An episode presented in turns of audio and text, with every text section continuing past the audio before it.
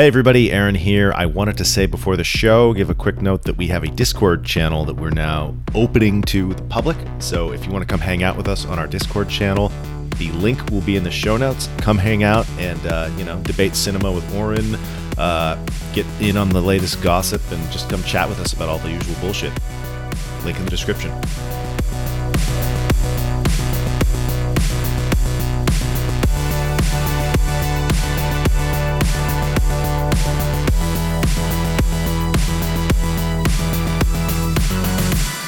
This gamer ass headset you've got with the, mic turned up.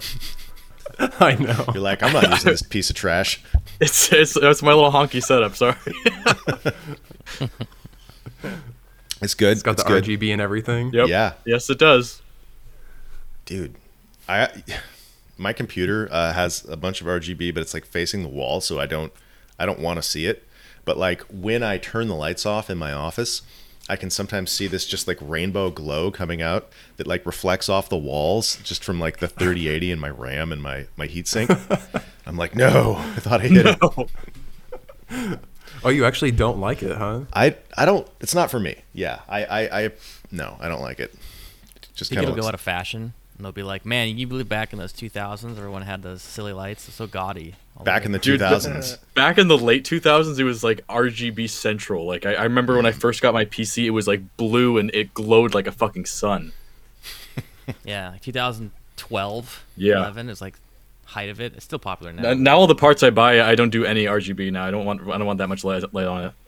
Is it going to be like everyone's going to have just metal computers or just that's it? Nothing? chrome that's going to be the next big Well, a, thing. a lot, a lot of stuff I'm seeing is like wooden computers. Like people are building computers out of fucking wood now. wood i've seen What? keyboards Yeah, with wood Yeah, It well, seems like, like, a like the really cases. bad uh, for heat. And I feel like uh, I've seen that, Yeah. but it's got to be bad. No, I, I mean I'm, I'm a part of a lot of carpenter things, and everyone's like, "Oh, I'm building like PC towers out of like wood and like natural grain, and like you know, it's it's so, I, I'm selling so much now. It's just, dude, it's it's a thing. Apparently, it's a thing.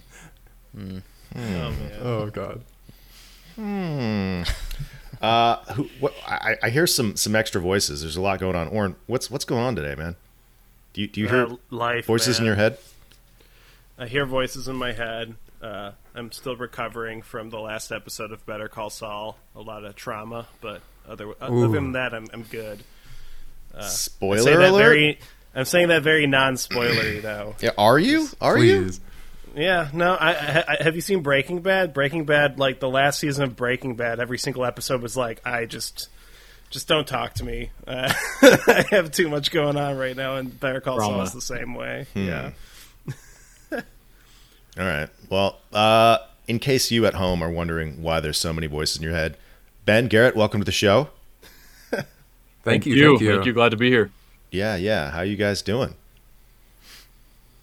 I'm doing pretty good actually. I, you know, it- funny thing, I have this thing where I wake up and I feel like crap like every day, like nauseous. It's like I'm pregnant or something. But I, today I actually felt pretty good, so I think today's off to a good start. Nice. All right. Uh, mostly, I just feel sleepy when I wake up, but the nauseous, huh? Yeah, I don't know what's wrong with me. It's probably my diet. I eat like crap. Okay. you trying for a baby? What, what kind That's what of it Yeah. feels like. Yeah. Have anything you want to post? Um, Pizza baby. I just always think of Arnold. I want my Lowry. You know? Well, guys, let's get into this because there's so much shit to talk about. For the longest time, it's been a a news desert. There's been nothing mm-hmm. of note for us to talk about. So instead, we've talked about Twin Peaks, Doom Eternal, and Hitman. Those are forbidden. Elden Ring, forbidden. You guys are not allowed to talk about Elden Ring. Okay, I just want to let you know that that's that is not allowed. That that's fair, honestly. I'm getting kind of burnt out of it myself. yeah, I I, don't I'm not even. Gonna. I don't even like that game anymore. Yeah, it's, I just started playing it again. Yeah. I won't talk about it. All right. Third playthrough. So Yeah. we're we're coming in a little late on this particular news item, but it's a big one. Uh, Starfall and wait, Starfall, Starfield, Starfield. and Redfall. I'm, I'm blending just, their names. just say Starfall because then we know you're talking about both. You know, That's true. That Yeah. works. Okay, it's Star, Starfall and Redfield, Chris Redfield have been delayed uh, into the next year. Guys, uh, what do you think about this? Uh, I I- maybe I'm like in my own world here, but I don't feel hyped about Starfield because I have no idea what the hell the game even is. at all. Like I'm like, give me something Bethesda, anything. And then Redfall is that the battle royale vampire game or the co-op one? Co-op. There's a couple vampire games being made, and they've kind of fused in my brain as one thing. So I, I don't remember which one this is. This is the one by. It's got to be Bethesda, so it's got to be by um, the Prey dev, dev, right? And it's the co-op team-based one with the heroes, and they have the They're a different sh- looter shooter or something. Yeah, maybe. We, we don't yeah, really know. I, I guess I guess uh, I'll keep an eye on it, but maybe not for me. So uh, Starfield Steel's Field, Starfield is the one I want to play, but uh, I want more information before I really care. I agree.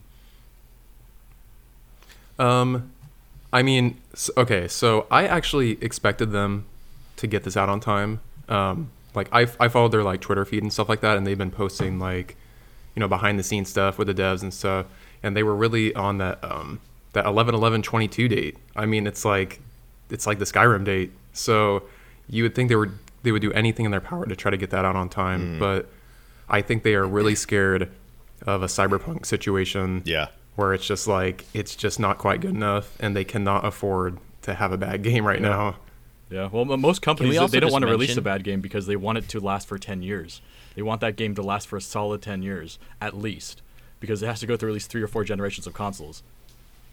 Can we also just mention that every Bethesda game is very buggy? We all, we always like kind of give it a pass, but like their games are buggy. Like uh, Fallout 4 had a bazillion bugs, and I played it on Yeah. launch. It ran like crap. I think it still runs like crap. Oblivion never had any bugs. What are you talking about? Um, Oblivion had some So- great bugs, some great ones though. Amazing bugs. Some of my favorite. some real caterpillars. Uh, Oren, what do you think about all this? Gosh, I feel like I feel like I, I want to get excited, but at this point, I think I'm just excited for everything else Microsoft Bethesda's doing. Like, I want Quake reboot if that's real. I want a new Wolfenstein game. I just uh, yeah. I feel I don't want to get hyped for Starfield because I don't think Todd Howard has earned it. He has to earn it for me to. He's like guilty till proven innocent, you know. So I'm not going to be hyped until it comes out and it gets like good reviews and I play it and I enjoy it. But until then, I'm not hyped. As for Redfall, I just don't. I think Arkane is just continuing this trajectory of just kind of watering down their style. So I'm kind of nervous that that's what that game's going to be. So we'll we'll see. Yeah. Okay. Um, m- most important part of this story, the the N4G angle. How does this position Microsoft in the console war? What will fanboys have to argue about the for the rest of the year? Dude y'all starving honestly xbox starving right now they i don't think they have like any first party re- releases right for the as far as this year goes Allegedly, That we know of? Forza Allegedly. seven. Wait, which which four- eight? Four, one of the Forza games is going to come out this year, so we'll have another Forza game. Um, the, the motorsport one Motorsport one, yeah. yeah But no, Yeah, they don't. They don't have any. They're big. There's no Gears. There's no Halo. It's been a while. There's no. Yeah, I mean Halo came out Well, last year. I was there. they i mean they do have their conference coming up and who knows if they're gonna drop a and it's out next week Yeah. you know what i mean but Yeah. like kind of unlikely Seems like they should release uh, the Quake 2 re- remake or remaster or whatever. That seems like a good little, you know, in the middle here. I don't know. Something. It does seem like there's definitely like a gap there. I haven't turned my Xbox on for a while. I just turned it on to download Sniper uh, Elite uh, 6 to try it, but uh, or 5 or 4, which I don't remember which one. One of the numbers. Five. And, uh, I, five right Five. Five, yeah. And uh, I was like, well, I haven't used this thing in a while. It's all dusty. But, uh, yeah, yeah. I think we can get some, something good. I, I will say I, I don't think Sony really has much going on either. So it's not that that big a deal. Like or what does- Nintendo. yeah, Yeah, it's, Nintendo. it's kinda Goddamn just Zelda's like delayed till like next decade. Like, goddamn. I mean, like Aaron said, it's kind of a desert right now, and it's yeah, we're, we're kind of in a dead spot. Yeah, 2023 is looking pretty stacked though. Like, Yeah. with all these delays into 2023, I'm like nervous of how many games are going to come out during that year. Yeah. and No, they're all going to come backlog out in. February. It's going to all Yeah. be I they're all going to come out at the same time. Right. It does Time seem for my like- birthday. Recently, they've released too many games all at once. Like, uh, a bunch of games came out, and then like Elden Ring came out, and then everything else that was like even close to that window, like I didn't even play. Like I like just dropped Dying Light 2. I was liking it, and I was like, oh, well, Elden Ring, obviously. So, yeah, I hope they can spread those releases out a little more. I hope so too. It's a pain to have too much at once because you just you can't appreciate it. Yeah, it's like a mm-hmm. weird first world problem to have. But Major first world. Yeah. That- yeah. the poor Horizon franchise, dude. Oh my god. like God. First Breath of the Wild and then Elden Ring. Yeah. I'm like, I haven't even touched Horizon. Like, I was so excited about that game, but then Elden Ring came out, and I had to pick one, and that's I picked Elden Ring because it was more unique. and it looks Yeah. phenomenal too. Like the new Horizon game looks amazing, and I've heard great things about it. But I have not touched that thing yet, mostly because of mm. time constraints, but also just because Elden Ring. Mm. But we don't talk about that. Oh yeah, Yeah. Has anyone played Sorry. Horizon? No one's played it, right? the first, The first one. one. Forbidden. I uh, I hundred percent it actually. I got the platinum trophy. Okay. Um, and I did the DLC and hundred percent. I loved it. Like I just that is one hundred percent my kind of game. Um, Gotcha. sometimes uh, I really like that. Just check off everything on the map Sure. when it's when it's like not too much.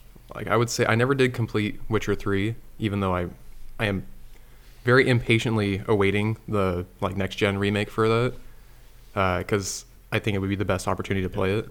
But um, yeah, Horizon hit that right spot where it was like it was enough, but not too much. And I heard in the second game they did an even better job about making all the side quests feel like really good. Mm-hmm. Like Yeah. you don't want to skip them. Mm-hmm. They seem to get better writing. Better Di- writing? dialogue I think they did, writing. The first game had mm. some weird dialogue at some points. Like hmm. So I recently beat it. I'm just gonna make. I'll make this very short. I I beat it, and my notes are this: Horizon wanting to Ralph from story at moments. Message of hope, which I endorse, but execution is so heavy-handed and dramatic dialogue. I wanted to puke. yeah. So Puke. that was what I take. That's what I wrote down at the moment because I remember when I beat the game, I was like, "Oh my god, this is killing me, guys!" Like I understand what you're going for, and I like it, but this this just just cheesy dialogue is just killing me. Like, god damn, please, Big time. fix it for the next game. You don't like the the random New York accents that just come out of nowhere, like "Hey, what you doing here?" Dude, like I can't think of a single character in that game that wasn't the main character. Like every character is totally forgettable, just mm. art type jokes. I mean that that's The very main true. character's the one I can remember. the dialogue Yeah. in that game and the characters, like you said, the writing just needs a little bit of polish and maybe overall improvement. And the dialogue reminded me of Two Worlds, in some cases. oh wow! Like, Oh my god! Like, I- I- throwback. I, I'm not. I'm not going to like. I'm not going to like trash it that hard because Two Worlds is its own mess. But there were some moments in the game when you're talking when you're talking to like side quest NPCs, and they're basically just like, "Oh, I, oh, the ha- mayhaps you go gets." It's like, oh my god, like I just need to stop talking to this person right now. Yeah, Two Yeah. Worlds, the game with one of my favorite quotes anytime I've ever seen in the game is when you see some enemy goblins, he'll be like, "Oh, looks like my in-laws." it's like my in-laws. Hmm. It's fucking- I, I, I actually play 100 jokes. percented Two Worlds when I when that game came out. I loved that game. I loved that game. you I, I- that actually makes sense. I can see that being like a prime Ben game. I, it's I, just, I like, enjoyed that game. I, crazy I bought Two Worlds 2 when it came out, and I was disappointed. But Two Worlds 1, I loved. Yeah. Yeah, what, what a letdown. He tried to get me on that watermark. train, and I did. I, I did try. I I do endorse enjoying like five or six out of ten games. Like I played Stranger of Paradise, Final Fantasy Origins, and it's like a total six out of ten game, and I loved it. Like every minute. Mm. There is something. There is something there, especially if they do something right that you really like. Mm-hmm. It's like everything else sucks, but this one thing is really Th- good. there's there's something good about like the, combat mediocrity. Feels great. Yeah. Yeah. Yeah. Hey, if you if the combat Speaking feels of, uh, good, that's all that matters. Everything else can be Oh, shit, hmm. but Yeah. if the combat feels with you good, there. I'm down. Completely. completely. So, with you. Trek to Yomi is a disaster. Uh, spoiler alert. um, so, speaking of six out of ten games, Silent Hill remake is rumored to be in the works by Bloober. Uh, That might be more like a five out of ten. I think. Okay. Oof. I've never been able to play through any Bloober game, Mm. and I like horror games. I even like some of the bad ones, and it's just bad in all the wrong ways, in my opinion. Hmm. I was so excited to what play What did they the recently do again? The medium. The medium. Oh god, the oh, medium. medium. Oh, the Oh, god. right. I, I remember like looking at that and being like, this is gonna be a good game. Oh my god, was I wrong? oh my god. Oh my god. I'm, yeah. It, no, awful, awful. Yeah, I don't want to be like a hater here, but like if you take Beksinski's as an artist and then you combine it with Resident Evil and you botch that, like how do you do that? Like these are like two great things, and somehow they just, yeah, Big time. it's a bummer. I, I wanted to love that game, but it just, You got to like get the nuts and bolts right. You know, it's like you can have the aesthetic, Yeah. but if your puzzles are bad and the combat's bad and everything's bad, then it's just not not a good game. And overall, the know? mechanics were just repetitive and boring.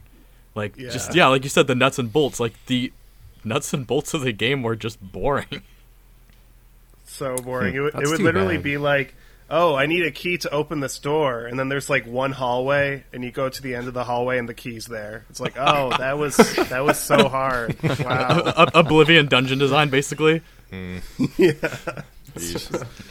Well, I, I just uh, want to quickly on this point quickly also mention. I think uh, I think in my opinion, uh, Silent Hill is a very Japanese horror. Like this, the horror itself is very Japanese, and going with a Western developer, I feel like it's really missing the mark. Um, it seems like Sony like, yeah. is really investing big time in the in the Western devs, kind of in their thing. So it's just kind of a bummer because I feel like they have the chance to, to, to make this, or I guess Konami, sorry, but I don't know. I did. It just Yeah. is like, come on, come on, guys.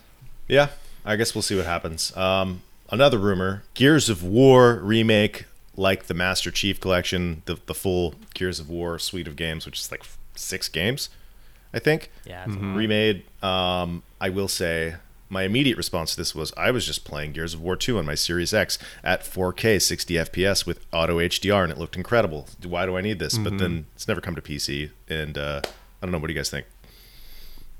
I want it. Yeah, I was, I, I was excited when I saw this because um, Gears of War. I I grew up on Xbox. Like once, yeah, I had PS2, but like once the Xbox came out, and I think it was Ben that actually convinced me. I went over to Ben's house when I first met him. He was playing Halo. I'm like, why do I not have an Xbox? and uh, Halo. Gears was like the thing I, it was the thing I always look forward to because I felt like it had like the best graphics. Um, the combat was just so cool. Um, but like you were saying, Aaron, like you can play these games and they look great still, like with everything that they're doing with Xbox. So like I don't necessarily feel the need for it, but I would probably get it honestly. I would buy it. I fully endorse this. I hope I hope that uh, they can that we can get it on PC and, and do an FOV slider because that's that's the one thing when you play the old game, especially Gears like one and two. It's it's very tight uh, field Yeah. of view. So it's just like me being maybe particular, but I do feel like also like uh, Gears of War kind of gets like thrown into like oh the waist high cover shooters, but like all the games that imitated Gears of War were kind of like mediocre in their combat. But Gears has like a really fleshed out, well thought out, really balanced combat system. I think that kind of was lost when the imitators came along, Uncharted. So I just feel like feel like you know that there's a lot that I don't know. I think there's a lot there's a lot that could still be done with the, the classic games. I kind of hope they just add like a little more systems and fun little I don't know stuff to it. I think it could be cool. It's also worth noting that the first game has been remade already. They remade the 1st game completely. Uh, the Badly. First, uh, well, it wasn't a bad remake per se, but it was uh, a bad port on PC. Okay, maybe it's the a bad remake is great yeah. on console. Okay. Hmm. I really gotta play that. All right. Um, other exciting news: From Software has announced they are currently in the process of getting Dark Souls PC back online. They're going to do it game by game, starting with Dark Souls 3. So we had reported on that recently that all of the Dark Souls games on PC have no working multiplayer of any sort, which is a major bummer because those games are pretty fun online. From Software, and they went down in January, which is now you know coming up on six months ago. So From Software has announced they are going to fix mm-hmm. it. We had reported on that on that prior, so I wanted to give an update. Uh, other Yay, interesting I'm so happy. Yeah, yeah, we could So go back happy to playing that. the I just- superior FromSoft games. Yes, Oh, literally all of them. Players from soft games. Yes, I'm so excited. About, I agree. Actually, they are all better, but still, Elden Ring's great. But I'm so happy about this because I was really concerned that they were just going to kill them off multiplayer. so I'm yeah. really happy they're still supporting them and all that good stuff. Yeah, ultra wide support's coming. Uh, 120 Yeah, FPS. man. Just kidding. There's like Uh, a small part of me like maybe they'll just patch a couple things in the client. I, they're not going to obviously. This is all server stuff. Yeah, uh, you can play Sekiro ultra wide. Looks great too. It does. Yeah. Uh, Sony has said at their um, uh, investor call, I guess, that they expect to earn $300 million from PC games in the next 12 months, which is, I don't even know what the, how that's, how they're going to do that. I don't know what that means. But, and that by 2025, roughly a third of the games in the PlayStation's portfolio will come to PC. Yay! Is- I knew this was going to happen. Yeah. Is that like modern Good. portfolio or is that like all together portfolio? Oh, definitely modern. Yeah, no way. It's going to be PS4. No, I want Orphan. Orphan. Talking about like a PS1 Little game. Fanny? PS2. Have you seen their support Orphan. for the PS2, PS Plus? Wow. It's it's bad. It's a deep Uh, cut there. I, so I predict this was gonna this that this was gonna happen. I I absolutely think with the success of Elden Ring, there's no chance that Bloodborne won't eventually come. I think it's gonna I've in some up. form. It's gonna eventually happen. I don't know about Bloodborne. I, I, I don't know about I. Bloodborne. I think There's it's no gonna happen eventually. I think Demon's Souls will happen within this year or next year. So But Bloodborne will happen whenever Bluepoint remakes that. Demon's Souls is on the GeForce Now leak. Yeah. uh, and go, so is Ghost of Tsushima, but like curiously missing from the and the GeForce Now leak has been Was like Last of Us Part Two. the dead. It's been like the Dead Sea Scrolls. It's been like Nostradamus of gaming. Like everything's coming true. It's it's it's, It's true. incredible. Oh yeah, it's true. It, like it's definitely legit. Um, no Bloodborne on there. No Last of Us one or Right. two. That's surprising. I feel like The Last of Us would do really great on on PC. It would. Yeah. Especially Yeah. especially since they're like coming out with a TV show. Yeah. Like you'd think Yeah. you'd want to That put would be the time to release it for sure. Yeah. Yeah. I have to say though, I'm really happy just on this this topic that Sony is moving away from the, or at least going away from purely the hardware profit model to now software. I think that's a really good thing for them in the long term. It's also good for everyone else because more people can play their games. Agreed. Um, hopefully, they'll stop doing the thing where they pay other companies money so people can't play their games on their other platforms. I hope they stop doing that too. They're and not. Epic stops doing that, and we can have every game everywhere. That's that's my ultimate dream. But you know, we're, I think it's it's we're, we're getting Video game communism from Kevin. that's what Video games everywhere. Boogaloo. at Yeah, I- least that's what we need. platforms. Uh, No, I hear you. I'm with you. Uh, allegedly, Returnal is coming to PC like real soon. Ooh. I'm excited about that. Ooh, yeah. So that's I that keep- is I That'd keep, nice. I want to give that one a try. keep thinking like, oh, roguelike, ugh, but no One- one of Returnal. the You're gonna love it. game that that was about like top two games of the year last year. Yeah, that was the number and two. it has co-op. Pop. Maybe it should have been right the now. number one. I don't know, but uh, Uh, Hitman Three came out that year, so now So wait, I have number a question two. on Returnal. This is a quick one. yeah. How much of the game is reliant on special attacks? Uh, special attacks, not that much actually. Yeah, secondary attacks. Cooldowns it's not and Doom. Eternal or or Elden Ring. I guess you do is what I'm have that, but it's not. You most most of your damage comes from your primary attack, and it's mostly about t- not taking damage rather than doing damage. Okay. Also, there's no like Marauder type enemy, a la and uh, you know Eternal. No, but there's those freaking dudes with the rockets that float. You know, the jet guys. Oh yeah, those are horrible, but they're o- they're only a small part of like one level, so I'll Yeah. give it a pass. But fuck Um, those I think I'll buy guys. that game. Support the cause. And I Dude, also you, want you will love It's it. it. It is a great game. Uh, that, Yeah. that everybody Fast should running, pick it up. dodging, Um, shooting stuff. Con- so continuing the Sony news, Sony announces Horizon series for Netflix, God of War series for Amazon, and a Gran Turismo show. Cha-ching. I hate all of this. Every- I hate it Cha-ching, cha-ching. Everything I've always wanted. I hate it I just so imagine a guy like uh, he starts off with like a crappy car and he has to like unlock new licenses and the whole show is about like his progression, like an anime. That would be. I would be down for that. It's I would probably- be down for that big time. they should make it an anime. Actually, that would But be it's probably going to be some like d- drama show where they argue about cars and you know guys with beards arguing about something. Yeah. It's going to be. That's what I imagine. B- b- people people arguing Dead. like The Walking Dead, but just with cars. yeah, with cars. Yeah. Horizon's just going to be like Avatar, the TV show. honestly. Ooh. So I feel so cynical about this, all this stuff, and I'm trying not to be because, like, at the same time, like, it seems so just cash in, like Ben was implying, but also, I don't watch these shows, so I don't really care either. So it's like if they come out and it makes the companies more money to make more games, then all the power to you guys. But But uh, I'm not going to be watching them. And don't talk to me about them because I don't care. but there's th- that's the problem when they make a show, then they set the precedent for what the character is supposed to look like in the show by the actors. So it's going to be the same idea as like Lara Croft. Once Angelina Jolie was cast, suddenly Lara Croft looked like Angelina Jolie, which was okay. I mean, Didn't you was like okay that? with me. I was fine with that when I was a kid. Trust Yeah. me. But it's it'll set the precedent regardless. So the characters in future so might look different.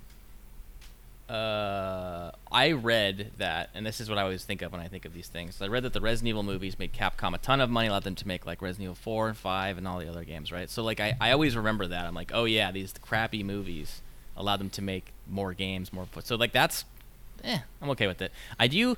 It's something about um, all the tech companies investing in the video game franchise stuff. It just also, it's like I just feel like, oh, there's a gold mine we can t- tap into. We haven't hit here. That that's really what how I see this. So Yeah, agreed.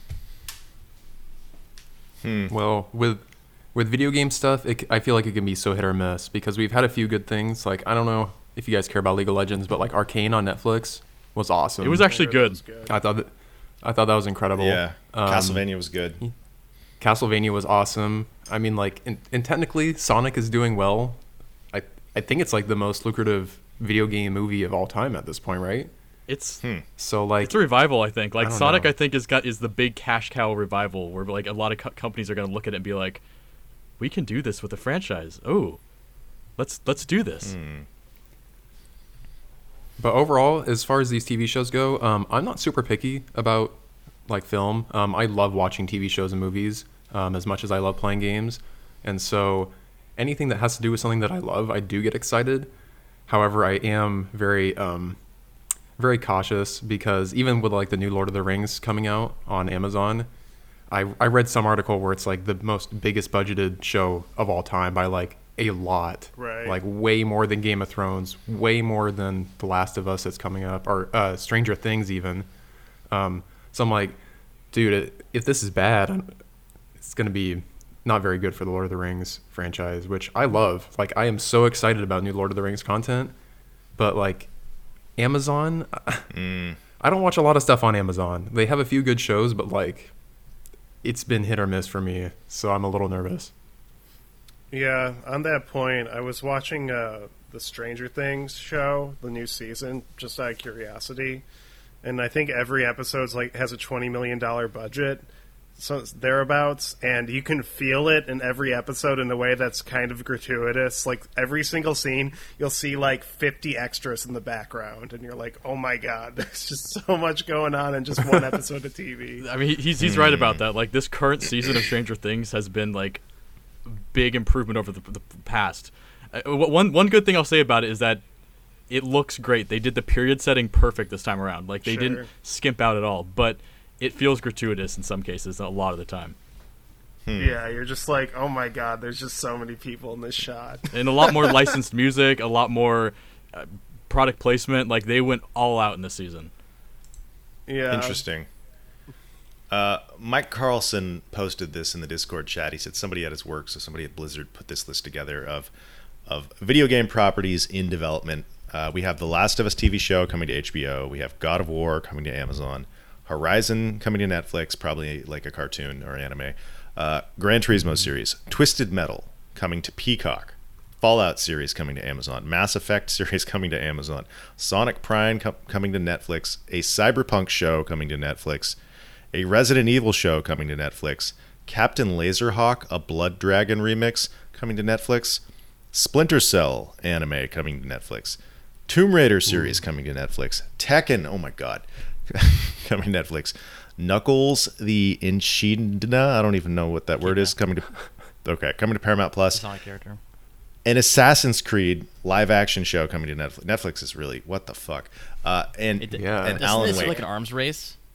It feels like a goddamn arms race for these. you know what I want to know? Like, Why is nobody making a goddamn Xenogears show? If you're gonna make all these super cinematic games that have really high Mm. production values and already tell their story really well, give me a Xenogears show that that's like that. That's like a great story trapped in a horrible game. I do endorse the. Uh, I do endorse the Twisted Metal show just because uh, Mm. if they make it as fucked up as Twisted Metal Black, I'd be so down. You know, if they don't do a character where his arms are the axles for the wheels, I'm gonna be very disappointed in that show. Because uh, Yeah. that character is so hilarious, the design is so absurd that they absolutely need to, need to do Axel. I liked. I like didn't like the car combat that much in the Twisted Metal games, but like. Or, or Twisted Metal Black specifically, I just loved the sh- little short stories. I don't know if you guys remember that, but uh, the, some of the stories in that game were just like like for example like the motorcycle guy it's like a story about how he became a cannibal and how like that links to like vietnam and it's just like this little short like three minute story that bookends the game and I, i'd like to see that just like fucked up stuff on peacock but who knows if they'll do that Yeah. Yeah, I'm very curious about where they're going to go with this show because that has been a franchise that has just been like dormant for so long. I borderline forgot it existed. 20 years? I mean, like I'm pretty, I'm pretty sure I had it on PS One, Mm. one of the games, and like I played it a lot, but I don't remember most of it. But I mean, for you know, for them to want to take this risk, they must have a pretty good idea because you know I, it's a lot of money to do this kind of stuff, and you know you got to have a lot of people's approval. So I don't know. They must think it's, there's something. Well, in there. a way, it's also a most dangerous game because you have fans who are very serious about these franchises, and if you even Right. tweak with them ever so slightly, God help you. mm-hmm. It's a I David have one Jaffe game too. Yeah, David Jaffe did it. I have one last thing to say about this. Like, do just banking on already existing IPs, does it really work as well as people think it does? Because when I think of a lot of the best TV shows that people actually talk about, there's shows like Barry, there's shows like Atlanta, there's shows like um, Stranger Things, which aren't like based on pre-existing IP. So it's like, do you really capture the cultural zeitgeist by being like, oh, I'm making a Horizon Zero Dawn show? I, I think you capture their bank account, you know, a Yep. portion of their wallet. Uh, if you look at the biggest grossing movies, it's all this Marvel stuff. It's it's everything is like IP franchising out the ass. So Mm-hmm. It's an established base. Why? Why not? Why not take advantage of it? Sure. Yeah, or and I think you're I think you're right. I'd say the only caveat might be like The Witcher because that one got pretty pretty popular for Sure. good reason because I think that's a pretty awesome show. So is that show based on the game or the books? It's books. it's supposed to be book based on the Books. books, but there's some bleed from the games for sure. Oh yeah, they definitely had the hot top. I know Henry tub scene, Cavill right? was saying that he like was felt like he was act like ripping off that voice actor from Witcher Three. He mm, was doing too Oh, much yeah. of the like. Th- There, there's some actually definite sounds- bleed. sounds just like him. It's kind of crazy how much he sounds like him. He sounds like him, but looks like Henry Cavill with contacts, Very true. with like like marbles in his eyes. I mean, Christ, oh God. yeah. has there ever The been a show alright. that's like? Has there ever been a show or movie that CG'd eyed, eyed out contacts? Has that ever happened? Yeah, the know. Irishman. The Irishman CG. Robert De Niro's eyes are blue the whole movie, but he wasn't wearing oh. contacts. Oh. Oh right, but like I mean, like say they're wearing contacts, like Yeah. and you want to remove the contact. I'm sure that's happened before. Oh, oh, you're uh, saying the come in. opposite. Why would you do that? I don't know if it's like a period piece and contacts didn't exist, and you can clearly see the contacts. Oh, you're, you're Can talking you about clearly corrective see lenses. contacts? Well, like I mean, I feel like you would need like an After Effects artist to remove the contacts in the image, so you don't. It doesn't Hmm. look like they have contacts. So as someone who wears contacts, yes, people have noticed me wearing contacts. Like so, Really? you you, you Okay. can't you can't see it. Uh, I notice myself in the mirror wearing contacts, and sometimes I'm not even looking for it. Yeah, I'm like, yeah. Oh, I'm wearing contacts. Yeah, but when I'm admiring myself in my had it- looking glass, I'll, I'll notice it sometimes. Have you ever had it go behind your eye like it like you look? I have like- had nightmares. Yes. I've had nightmares about that, but no. Stop. Stop. I have had nightmares. body horror, That's, Kevin. that's one of I know it's like it's one of the like most terrifying I, things to me. I heard a good so story. wondered if you Um, ex- when, when I was at the optometrist to get my contacts fitted, she was telling me, "Oh, I I had to remove some contacts from this guy's like upper eye," and I was like, "Oh God, that sounds horrible." And she's like, "Yeah." And when I was removing it, then I realized there was another one back there, and another one. Oh my and she's God. like, "I removed three contacts from the back of his eye," and, and, and he, he said he kept losing he kept losing them, but they just kept accumulating. apparently, I dude, hate like this. that that was my that was when I was first getting contacts. Can I go home? Scared the shit out of me. Yeah, I, I think like just knowing that that can happen, I would never have them if I was a glass. I love Uh, contacts. yeah, I'm just by the gonna way. wear glasses, I guess. Oof, oof. I do Yep. not regret contacts. I, I love them. It does suck when they get kind of stuck. Because like one time I've had them stuck, Aaron's just leaving. It sucks when it So, sucks like, when if they you- rip in half. Like I, I was at work once and I got a piece of sawdust in my eye and it like cleanly cut the contacts. Like and the contact just split So in wait. half. If you like close your eye, could you see the outline of it like on your eyelid? Like is it visible? Potentially, it's more visible, I suppose. I, I, I can't see myself when my eyes are closed. Can you but- feel like it rubbing against it, like the, the No. flesh of your No, you don't. eyelid? Like okay. no, you don't. Garrett's just laughing his ass off. No, you don't. Oh my god.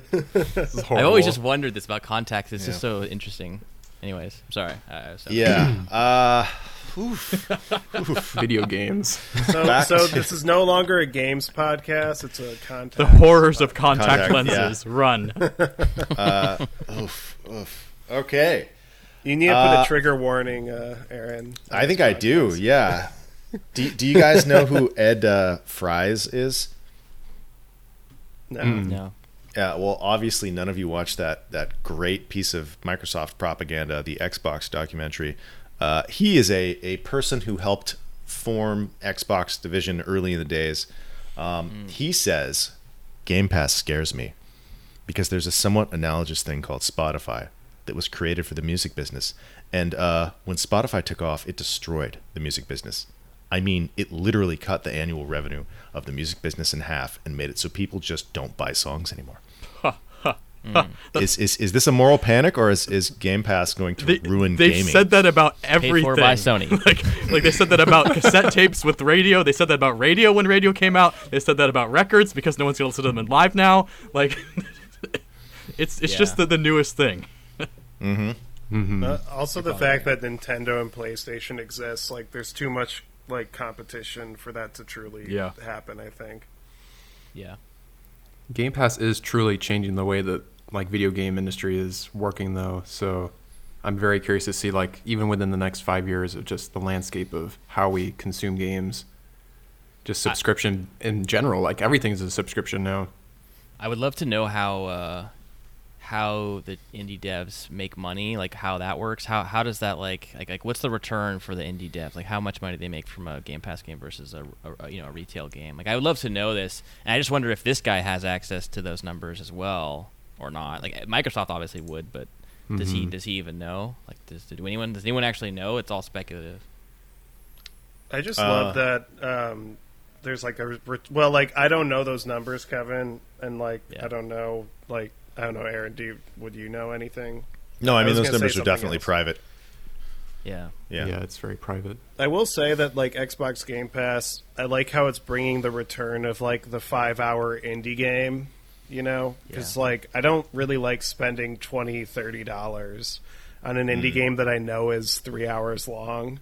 Hmm. And when they come to Game Pass, like for example, Trek to Yomi, that was like a four hour long game, and I would have never paid for it. But because it was on Game Pass, I played through it. You know, Very true. on that note, can I just say this? I think Game Pass is like a, a kind of a necessary response to oversaturation of media in the games industry, and it's kind of allows a lot of games that I think people wouldn't buy or play to try and maybe get Mhm.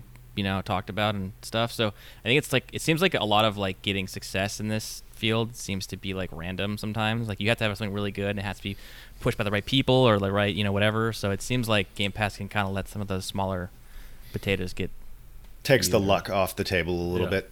K- k- Yeah, kind of the I like social media think so. syndrome where you have to be somebody to get noticed. So this allows Yeah. unnoticed games to be noticed. Mm-hmm. yeah.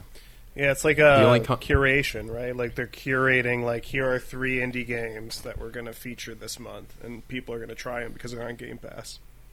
Yeah, I think that's cool. I've heard I've heard two sides of the coin for this. Um, I did listen to like an IGN uh, interview with the dev of Tunic, um, and they they kept trying to ask him like, "So, did you get a good deal on this? Like when you put it to Game Pass?" And he would not like. of course, he couldn't say, but like you could imply that they did very very well because the game was received extremely well. A ton of people played it. Um, on the other side, uh, there was also another article that I read about um, that Oddworld game that they agreed to uh, to put that out on PlayStation Plus or whatever for free for PS5. Um, they did it because they needed extra funding to like finish the game, but ultimately, like after they saw the numbers, they were like, "Oh my god, we missed out on so many sales." But I don't I don't know if they really thought that through because I mean, I don't know how many people were actually going to buy that game. like, sure, a lot of people tried it out because it was free. Right. But, like, I mean, Oddworld's just one of those, I don't know. Maybe there's, like, a little niche. it's a little people odd. that love those games. yeah, a little odd. So, I don't know. I feel like it would mostly be beneficial, especially for any devs that, like, might not make that much money anyways. Like Oren was saying, a lot of people don't want to drop, like, 20, 30 bucks on a four hour adventure. But, like, with Game Pass, it's it's such a no brainer. Like you can just whip it up in an In a way, you're kind of Yeah. getting compensated with people noticing you. You're getting compensated with marketability, Exposure. exposure. Like y- that. That's a very expensive thing to get in this in the market of gaming as well as any other market for that matter. Is for people to notice you and know who you are suddenly. So that's that's valuable. So, uh, bouncing off that point, like, does that create a world where, g- like, indie devs who can't get their games on Game Pass or who don't find the deal to be equitable miss out mm-hmm.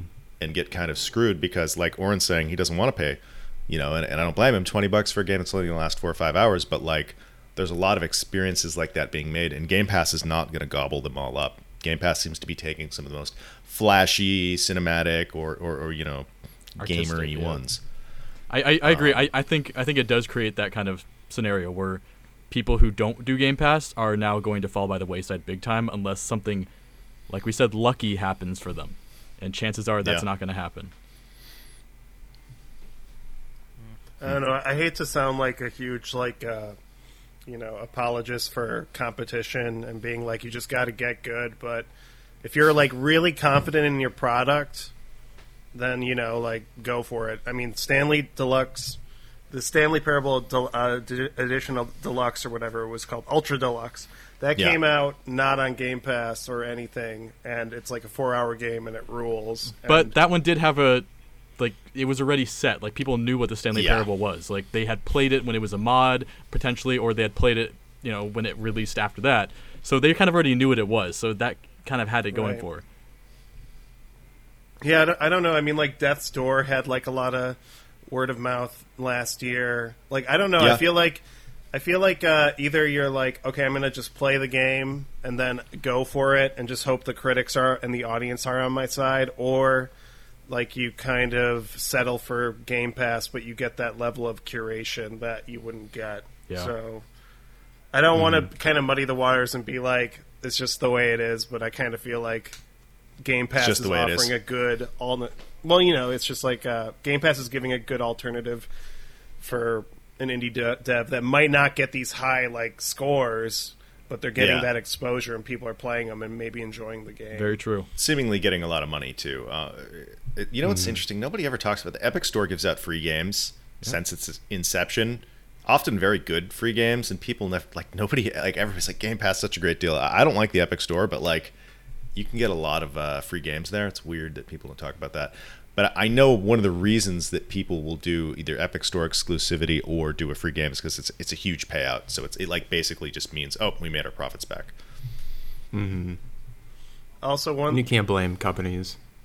Yeah, what I will say though about the Oddworld scenario, I think a lot of that has to do with how Sony pushes indie games, which is that they don't really, you know, like I feel like Xbox as a company is better at featuring indie games, while like Sony will just be like, "Oh, we'll just drop it on PlayStation Plus for a month and just kind of have one little graphic that we send out on social media, like, "Oh, you can play this game," but they don't really push their indie games at all. I think. Yes, Very Sony's true, kind of very known true. for that. Like I feel like even back in generations ago, like during the PS1 and PS2 era, Sony only ever because there was a lot of small studios producing games for them, but Sony never advertised them. There's a lot of Right. forgotten games that are forgotten because they were literally never advertised or basically shown to the general public as opposed to their first party games. I heard Concrete Genie's cool from, and I think that's a Yeah, Garrett, Garrett played that and he, he's had a lot to say about it. It sounded cool. But like, yeah, Yeah, but I- that- I mean- that's like a case of like I didn't even know that was out until like three months later. you I, know? I didn't know about it until Garrett mentioned it. Yeah. Yeah, I didn't finish it, but I played a couple hours and like artistically and narratively, it's a really really cool game. You know, it's not very challenging. It's just kind of like a, a puzzle Artistic thing, game. but it's very pretty, very. Uh, I mean, I don't want to go too into it, but like you kind of have like a freedom to like draw, and every every gameplay can be different based on how you how you like do your paintings and stuff like that, and your genies. Kind of cool. Huh. Hmm.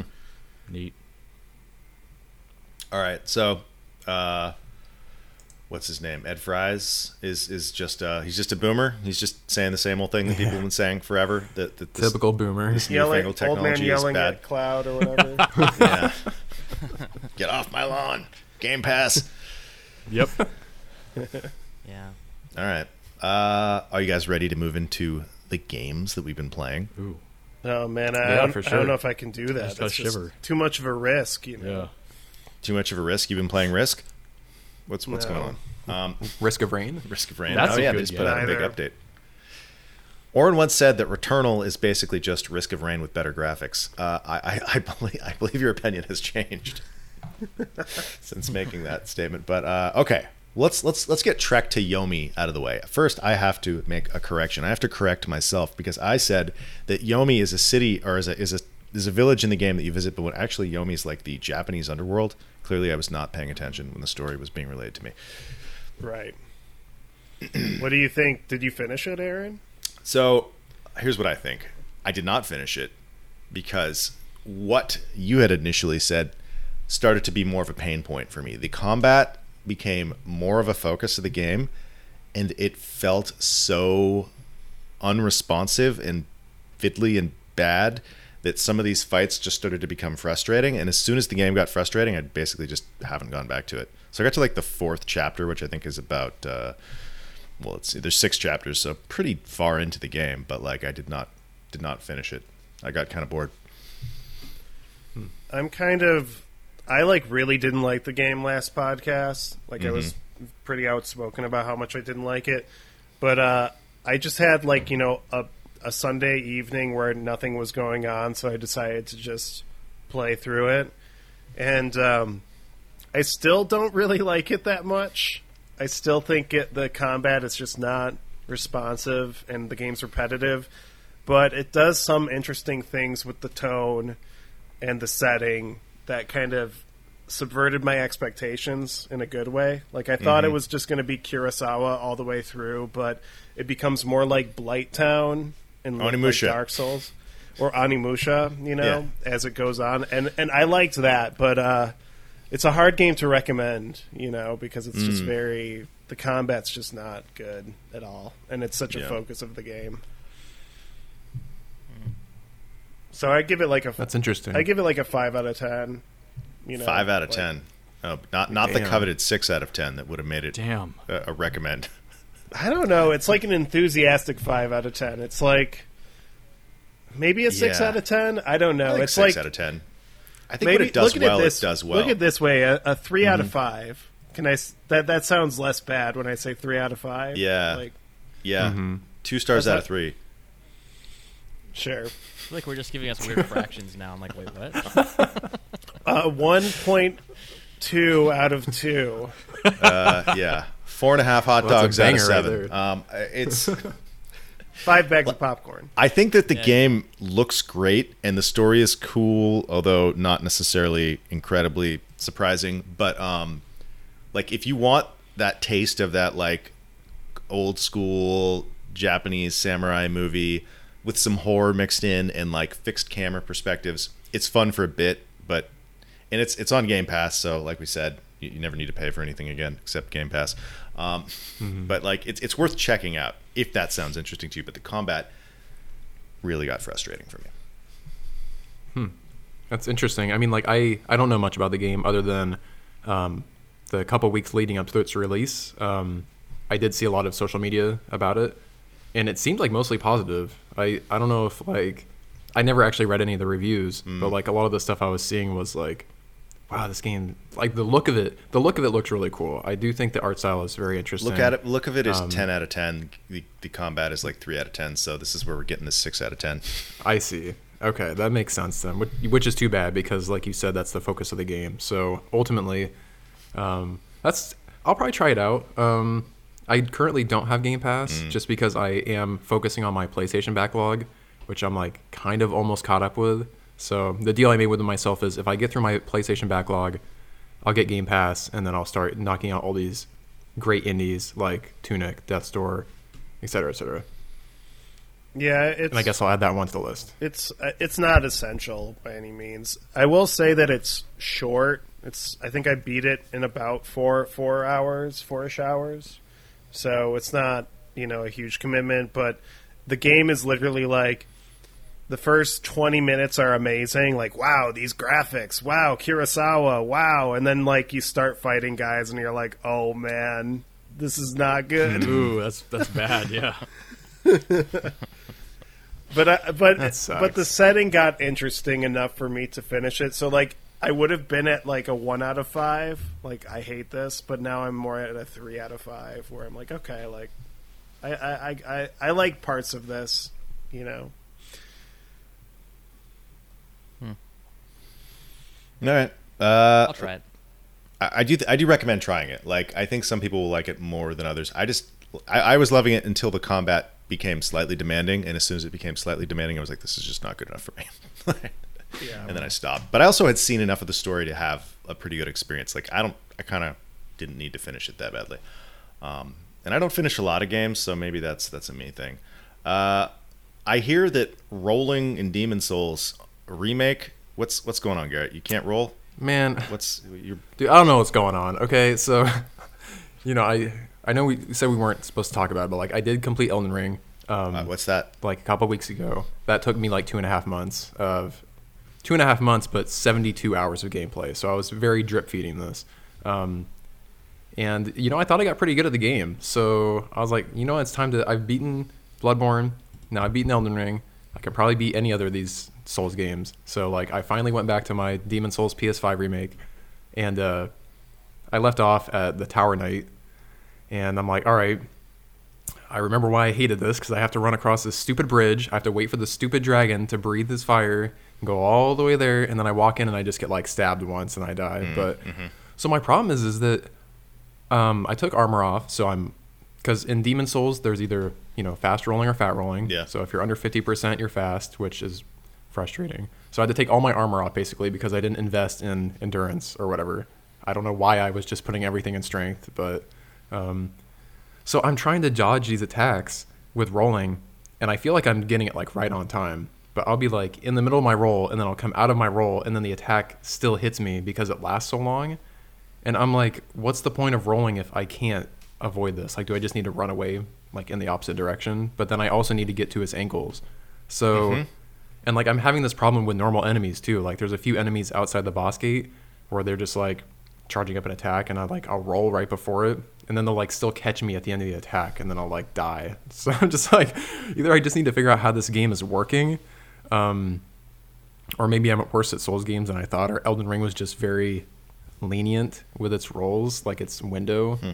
Um, it's still an awesome game though. Like I'm dedicated to finishing this. Uh, I've only put like five hours into it. Most of that was dying in the beginning, because I didn't know that I was fat rolling. To be 100 percent honest, yeah. like after I played Elden Ring, I was like, oh shoot, I forgot fat rolling's a thing, and I went back to Demon's Souls and I had like my full, I don't know, like flume Metal Gear on, and I was like 90% capacity or something like that. I'm like just like, how was I even playing this?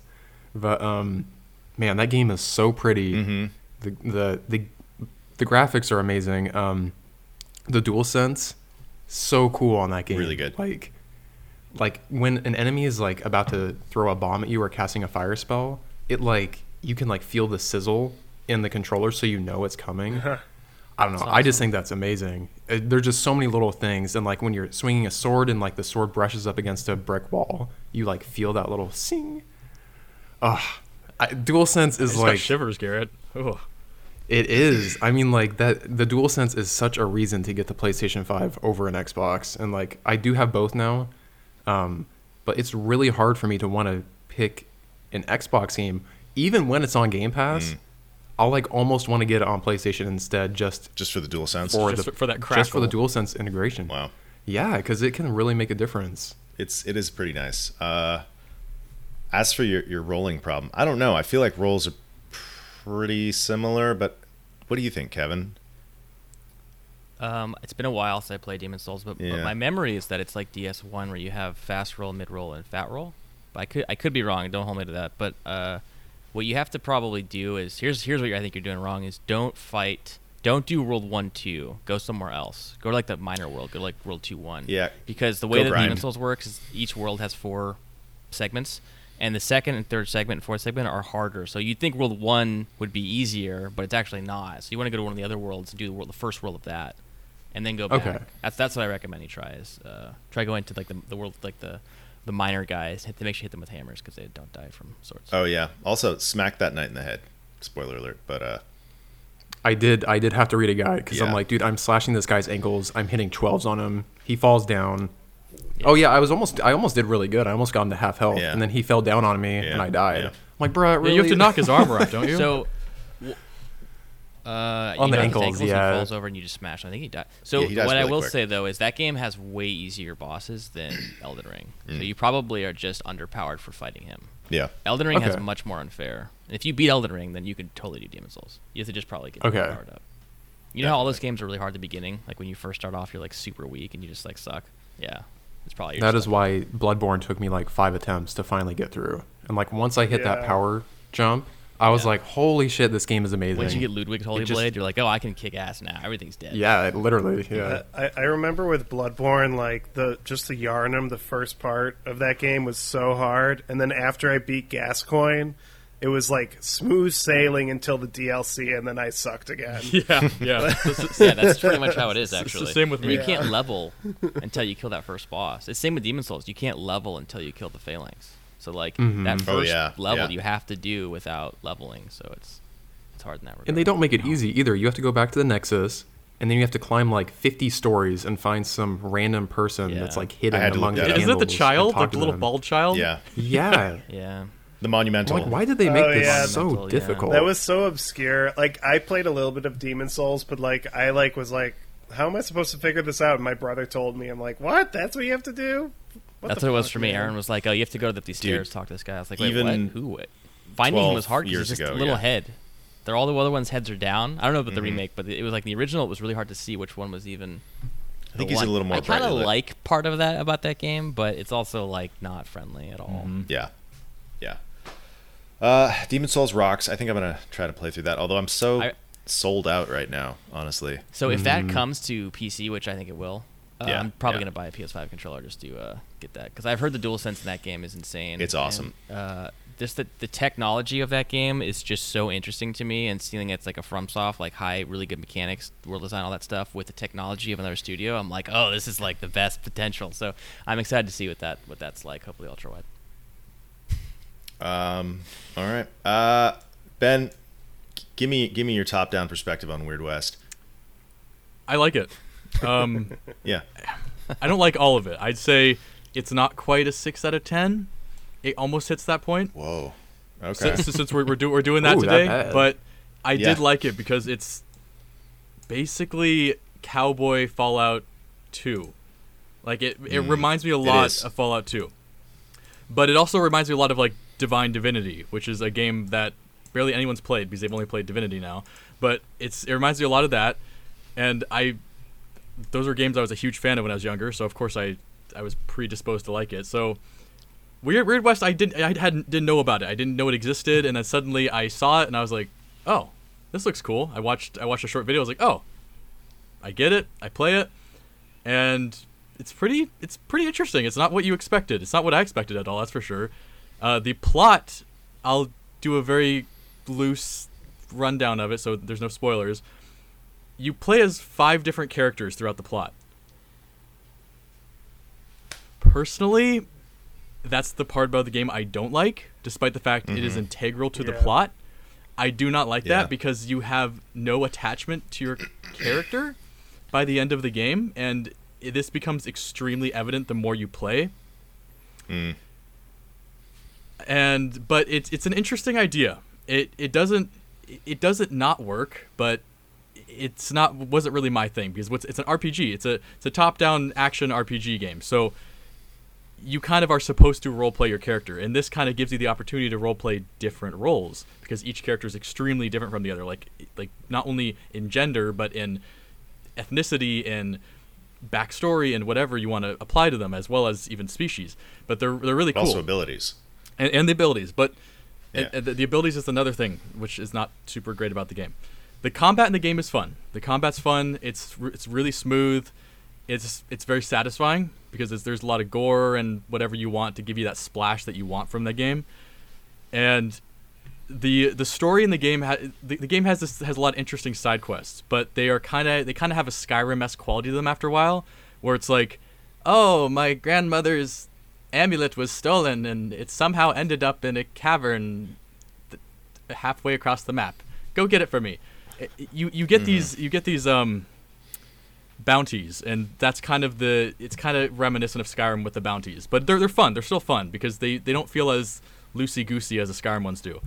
Um the the game has a lot of cool details though. Like one really good thing about the game is that like the NPCs feel feel like solid in the world. Like the NPCs feel like they belong. Especially your first time around. Like the NPCs feel very important and then you realize that just like you, the any NPC in the game can die. And mm. this NPC that felt important and integral to the town can just die and then they're just now all they are is a grave and a graveyard. And on that mm-hmm. note, that's a cool part about the game is if you go to an if you go to like a, an area like a town or a fort or whatever and you just kill everyone there, you come back and like the like whoever took over the the fort or whoever like reclaimed it made a graveyard out front with all the people you killed. So oh, they're, really? they're all buried and they have names and it's that kind of reminded me of Morrowind, where like some of the ban- all the bandits in Morrowind had names, and the names hmm. were connected to the lore of the the game itself, despite the fact they were just bandits. So I, I liked that, but hmm. it it goes into the fact where the game has a lot of cool details like that. A lot of like has crafting. It has a lot of items and stuff you can find, and and the, has has gear crafting. It has mining. It has it's it's has cool little stuff like that. But overall, the gameplay is just kind of flat in some areas, and that that's that's the skills. Like there's a there's a huge skill tree, and you have to find Yeah. these things called uh what are they called like golden aces. They're like cards, and you have to find them. Uh, a- amulets or, or something. I can't. They're, they're, they're, like, they're like gold they're like gold ace cards and you find those around the Right. world and it, it's it's kind of a cool system where you have to find those cards but the problem is is you're it doesn't carry over and you can honestly play the game without getting a single skill. Which is fine hmm. because that means the game in itself is skill based on the player Right. but it defeats the entire mechanics of the skill tree in the game because they're yeah, you don't you're robbed of progression. you don't you don't need them. And then every time you start hmm. the, the char- a new character you're kind of back at square one. And what i found myself doing is you can find you can f- all the characters are all in the world. So you, you play you play your first character you move on to the second character and then you can find that first character on from that second character and what i found myself doing is i is i was just constantly tracking down my characters which was kind of cool because you find like the, their story and what they've been doing since you've been gone but I was doing that for the sole purpose of robbing them of the loot I gave them in my previous character. That was that was all I was doing. Did you murder them and get them buried in the graveyard? no. There's the, the, there's reasons you there's reasons you don't do, you can do that, but there's reasons you don't do that. At least in my playthrough, Okay. I, I was good. I, I did a good playthrough, I guess you'd call it. Um, so I kind of was doing a lot of just following characters around, getting items that I got in my previous playthroughs, and that was fine. It, it just kind of got a little old doing that, so that's why that's why I'd give it like a five out of ten if we're gonna do the, you know, it's almost good but didn't quite hit the mark. Overall, the game Three and a half out of seven hot dogs. like I, yeah, I'd say maybe like half a hot dog, yeah. And Okay. it's the the game excels with its style, its music, Yeah. its voice acting, it's the writing is pretty damn good. The mechanics kind of make some of the dialogue feel kind of stupid. Like there's there's some points in the hmm. game where like an important character does something with you, like they give you something, and and they they tell you what to do with the thing they give you. And it, yeah, um, I I won't say more than that, but like it, the mechanics of the game made it feel pointless. So and that was that was something that felt important. Overall, cool game. It, it's by the same people who made uh, Dishonored. Um, this is their first. I think this is their first game. Like as like I think that the two guys from Dishonored made their own studio. Um, they're, they're from Yeah. Arkane, and they this is their first game. This is their first full full fledged game um, uh, on their own. Right. And it's it's a solid it's a solid entry. It, I, again, it has very very reminiscent of Fallout One, Two, Divine Divinity, with like the aesthetics of the undead nightmare of Red Dead Redemption Yeah. and and then it has like the the whole um bastion you know and then the boy walks over and picks up the glass like it has very it has a very reminiscent of that too and that's all that's all cool stuff but overall five out of ten Hmm. All right. Harsh I, I. I, I wouldn't I wouldn't replay I, I I'm glad I played it but I wouldn't replay it You beat it. I did Gotcha. Okay. Uh, Okay. I'll s- I'll say one quick thing on that. Uh, I played through it too, and I agree with all of your criticisms. Um, I think I gave it like in like a seven or eight out of ten, but I think uh, that was too generous. I'm kind of with you. Oh, I no. think the, I, I think uh, I think the uh, well, the whole design philosophy of upgrading and it being a CRPG completely conflicts with the five different stories Exactly. in a way that's like really like bam, and like it was not a good idea. In my The, the, opinion. con- the But I- concept is interesting. yeah, but the execution it just doesn't work. I mean, I loved the uh, the pig's story. Yeah, yeah. the pig man. That was a great story, and uh, but like I don't know. The I, I think By the- the, first and second stories are some of the best. Then you get to hmm. like I think I want to say it's the it's it's the basically the indigenous story. That one just felt so it- it was really interesting, but I was like th- why is this character doing this story? like this hmm. character does not belong to the story. It it started to get comical by the fourth story because then like the writing starts to become really just like we just gotta like set up the stakes. Like, oh, there's werewolves. Yep. There's this cult. do stuff, and I was like, wow, this is really lazy, but whatever. the game becomes it becomes very gamey the further it goes. Like it starts off very serious and very like almost poignant, like in the sense of what it's trying to hit, and then it becomes very gamey and like just get it done. I know. That's how I felt. Yeah. Hmm. Oh well. Weird West. Oh well. Weird West. Weird West. Huh. Nice try. I was excited about that one too when it was when they were promoting it, like in the beginning. i felt like that was a while ago too. Was it like an E3 conference or something where they Yeah. they showed it off? yeah.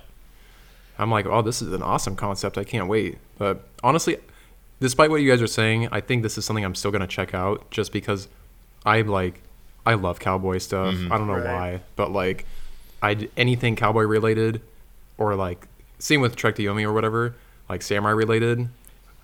It's just like it's not hit on enough to where I'm saturated like Vikings and shit. Yeah. like, oh my god, I, Yeah. if I have to play Oh, another God. Viking game or Tell watch another it. Tell me Viking movie, it. even though I want to see the Northman, but like I am so burnt out. I don't recommend it. No. We'll get to that later. We'll get to that later. okay, we'll get to it. I mean, Garrett, it's worth a playthrough. Like Weird West is worth a playthrough, but okay. You're gonna experience kind of the same feelings we did, where you're just kind of like, I feel a little cheated as you're playing. By the progression Gotcha. halts. Yeah. Yeah. It is on Game Pass, so you it's it's not a big investment. Oh, perfect. Okay. That's all I gotta say. Yeah, yeah. All right. Well, that's uh, that's interesting. I, I guess uh, I played a bit of it, and then I, I haven't gone back to it, so I don't know what that says. Like, yeah, I, I felt like I was trying to have to force myself to play it, and I just got stuck in other things. But then it did come out in that black hole of Elden Ring, like molasses. So maybe maybe things are different now. yeah. Uh, speaking of things being different now, Oren, finally, there's been a drought on Game Pass, I gotta say, of, of like big, meaty games to play. Would you agree? I agree. Like, my Xbox has not been turned on as much this year. Last year, my Xbox was running like every day. It was heating my house. It was annoying. Now it's kind of, you know, I turn it on, but not that often. Uh, but something dropped recently, Oren. Sniper Elite Five. Sniper Elite 5. Tell me about it. Okay, I've never played Sniper Elite before. This is like a new thing. Yeah, me neither. and uh, I've been uh, and you know what? Like ever since I started playing it last week, like every time I have like unfortunately I haven't had a lot of time re- recently to play video games, but when I have like a block of time to play video games, I just get so excited at the prospect of playing Sniper Elite 5 because apparently this game is totally up my alley in a way that like nobody told me before. It's it's literally like what if you took Metal Gear Solid 5 and aspects of Hitman and it has the same energy as Medal of Honor and you just made that game and it's totally my shit and I just want it's all I want to do. You've been playing it too, Aaron, right? Yes, and I, I would totally agree with that, uh, with, with those three influences. I also have never played this series because all I thought of were those like goofy compilations of like slow mo bullets going through people's groins that I saw with the X ray cam and stuff, and it put me off. I was so like, fun. is this just one of those games where like So that's fun. it? What Those are so fun. I, I think it's fun, but like I kind of got the impression that it was basically Call of Duty with that. Like I like I imagined you're just a sniper in a bell tower just shooting a million dudes. Like I, I pictured it not being anything like it. This is a sandbox stealth game with pretty good combat set in World War II. Um, that, pl- that yeah, that again, it's like MGS5 and Hitman, like really kind of nicely blended together. Mortal Kombat kills. Uh, Mortal yeah, you still have kills. that. I've been trying to get. I keep shooting people in the crotch, hoping that I get like a slow mo. I just want to see some testicles explode, but it, that hasn't happened yet. One thing that that's I'm a little concerned about, honestly, ever since I played The Last of Us Two, I've come to really enjoy the suffering of NPCs, and uh, this game does it, and it's making me worry a little bit about myself. Like I'm now frustrated when a game just kills them. I want them to suffer a little and crawl around and kind of beg for their life. Like when that doesn't happen, I'm like, "Hmm, not satisfying. So This game But- d- does some of that. it's set in World My- War II. my- is, is- yeah. like how long is World War II in this game? Like there's five games. Like how many snipers are going around? So it's the same it's All sniper. the same guy, guy, too. yeah. It's the same sniper every game. Karl Fairburne. But Yeah. but he doesn't he kill Hitler in every game? Like Why not kill him that. multiple times? Maybe. Why Like, not? I- I don't know if if only Hitler's in this ki- game. man, they should do a crossover with with Wolfenstein. He could kill Mecha Hitler. That would be Yeah. that would be cool. I, awesome. I just I just remember seeing these compilation videos you mentioned, and I feel like I've seen Hitler die in every game. So I'm just I'm just kind of curious. Like, is there just like mul- is it at least like timelines? Is, is each game a different timeline? It is. It is. Oh. This is Ala- uh, occupied France. Okay. Well, I will. s- I will say that the game isn't going for realism at all. Like, I literally watched a cutscene where the main character is looking at a map and he's like, "Oh my god, they're gonna attack New York. They're gonna send the U-boat straight to Manhattan and blow it up." It's just, it's just bullshit. and then like, uh, and then like, he gets a phone call and he picks it up and it's like, "Mein Führer, they're they're sending the U-boat. We're gonna send the U-boats now." And it's like, "Oh." I am actually the sniper elite guy. You're not gonna fuck with me. I will find you and I "Oh will my kill you. God." Exactly. Yeah. It's just like really corny bullshit, and Okay. it's like, but it's amazing. I love it. I, I appreciate it's- that. I it's great. appreciate that. So that. That sounds good. That sounds so fun. Uh, I feel like I need a game like that. But it's but the thing is, is the gameplay is legit. Like it's it they totally nail the Me- at Metal Gear Solid Five feel. Like you have this giant map in every mission, and you have a main objective, and then you have like five other side or like three or four side objectives that you can do, just like MGS Five. That's cool. And you and, and Crysis. yeah, and Crysis. There you go. It, it's very well done. I, I'm having such a good time. Um, the only criticism I have of the game is that the well, I have two criticisms. One, the movement isn't as smooth as Metal Gear Solid Five, but that's kind Yeah. of a hard thing to expect. Like it feels a little janky, but it's not that bad. Um, and I also feel like the game still could be gorier. Like I think they need to for the next entry, they just got to di- keep dialing it up. But uh, it's still fucking fun. Like this is a sleeper hit. Uh, It's- I'm having yeah. such a good time. So on those controls, I played it on Xbox first, and, I, and I'm already pretty bad with shooters with a uh, with a controller. It's just not something I'm super skilled at. So I switched to PC, and uh, I gotta say, I like uh, I feel like I'm cheating because now I'm just like sniper elite headshotting literally every fucking Nazi. Like, so I, I might start playing it on the hardest difficulty to see how that is. Uh, I don't know. I, I'm interested because it seems like the kind of game that if you if if the AI is fair enough, which it's hard enough, it's hard to say for sure if it is now, that like a real hard difficulty could be very fun and rewarding it's a good stealth game. Um, you know what I like about this game? Every stealth game in the last like 10 years has kind of made you feel a little bad when you kill the enemy, Right. right? So you're like going out of your way to like choke out every guard in Metal Gear or Dishonored. These are Nazis. I don't feel bad about killing them. I, like every time I can run up, I'm like, no, I'm not gonna fucking knock him over the head with a bottle. I'm gonna stab him in the balls. Like, Hence the desire for more suffering, huh? yes, It really motivates you to just kill all of them. yeah. You just want to destroy all true. of them. It's amazing. The greatest generation. There's no judgment. Like this, you're literally the first mission is like a D-Day thing. Like you're, you're, you're you know, you're it's the night before, before before the beach landings and all that. So you're like every Nazi I kill is one less for for my boys to fight in the morning. Like so, you you actually feel like narratively rewarded for killing the Nazis as opposed to knocking them out. I also want to say too, the game actually. I usually don't care for customization in games, like customizing my guns and stuff, but I love customization in this game. It really feels like it matters. Like there's different types of suppressors you can put on your guns. like if you want less weapon sway, you can like kind of modify it to be like that, and like you can get really deep with the cu- weapon customization in a way that feels really rewarding. Yeah, It's, aw- it's awesome. It's a great game. I I, highly re- recommend it to anyone, especially if you like Metal Gear Solid Five or Hitman or Medal of Honor. It like it totally feels like a Medal of Honor game in a lot of ways. Just more Right. violent. Yeah, the, the D-Day Uh, landing haven't- sounds like that. Yeah, and the whole thing's in France. The whole game, I believe, takes place in France. So it's that like nostalgic, uh, occupied, you know, France in the 1940s with the, you know, the the, the bocage and the, the farms and all that shit. It, it's pretty it's pretty great.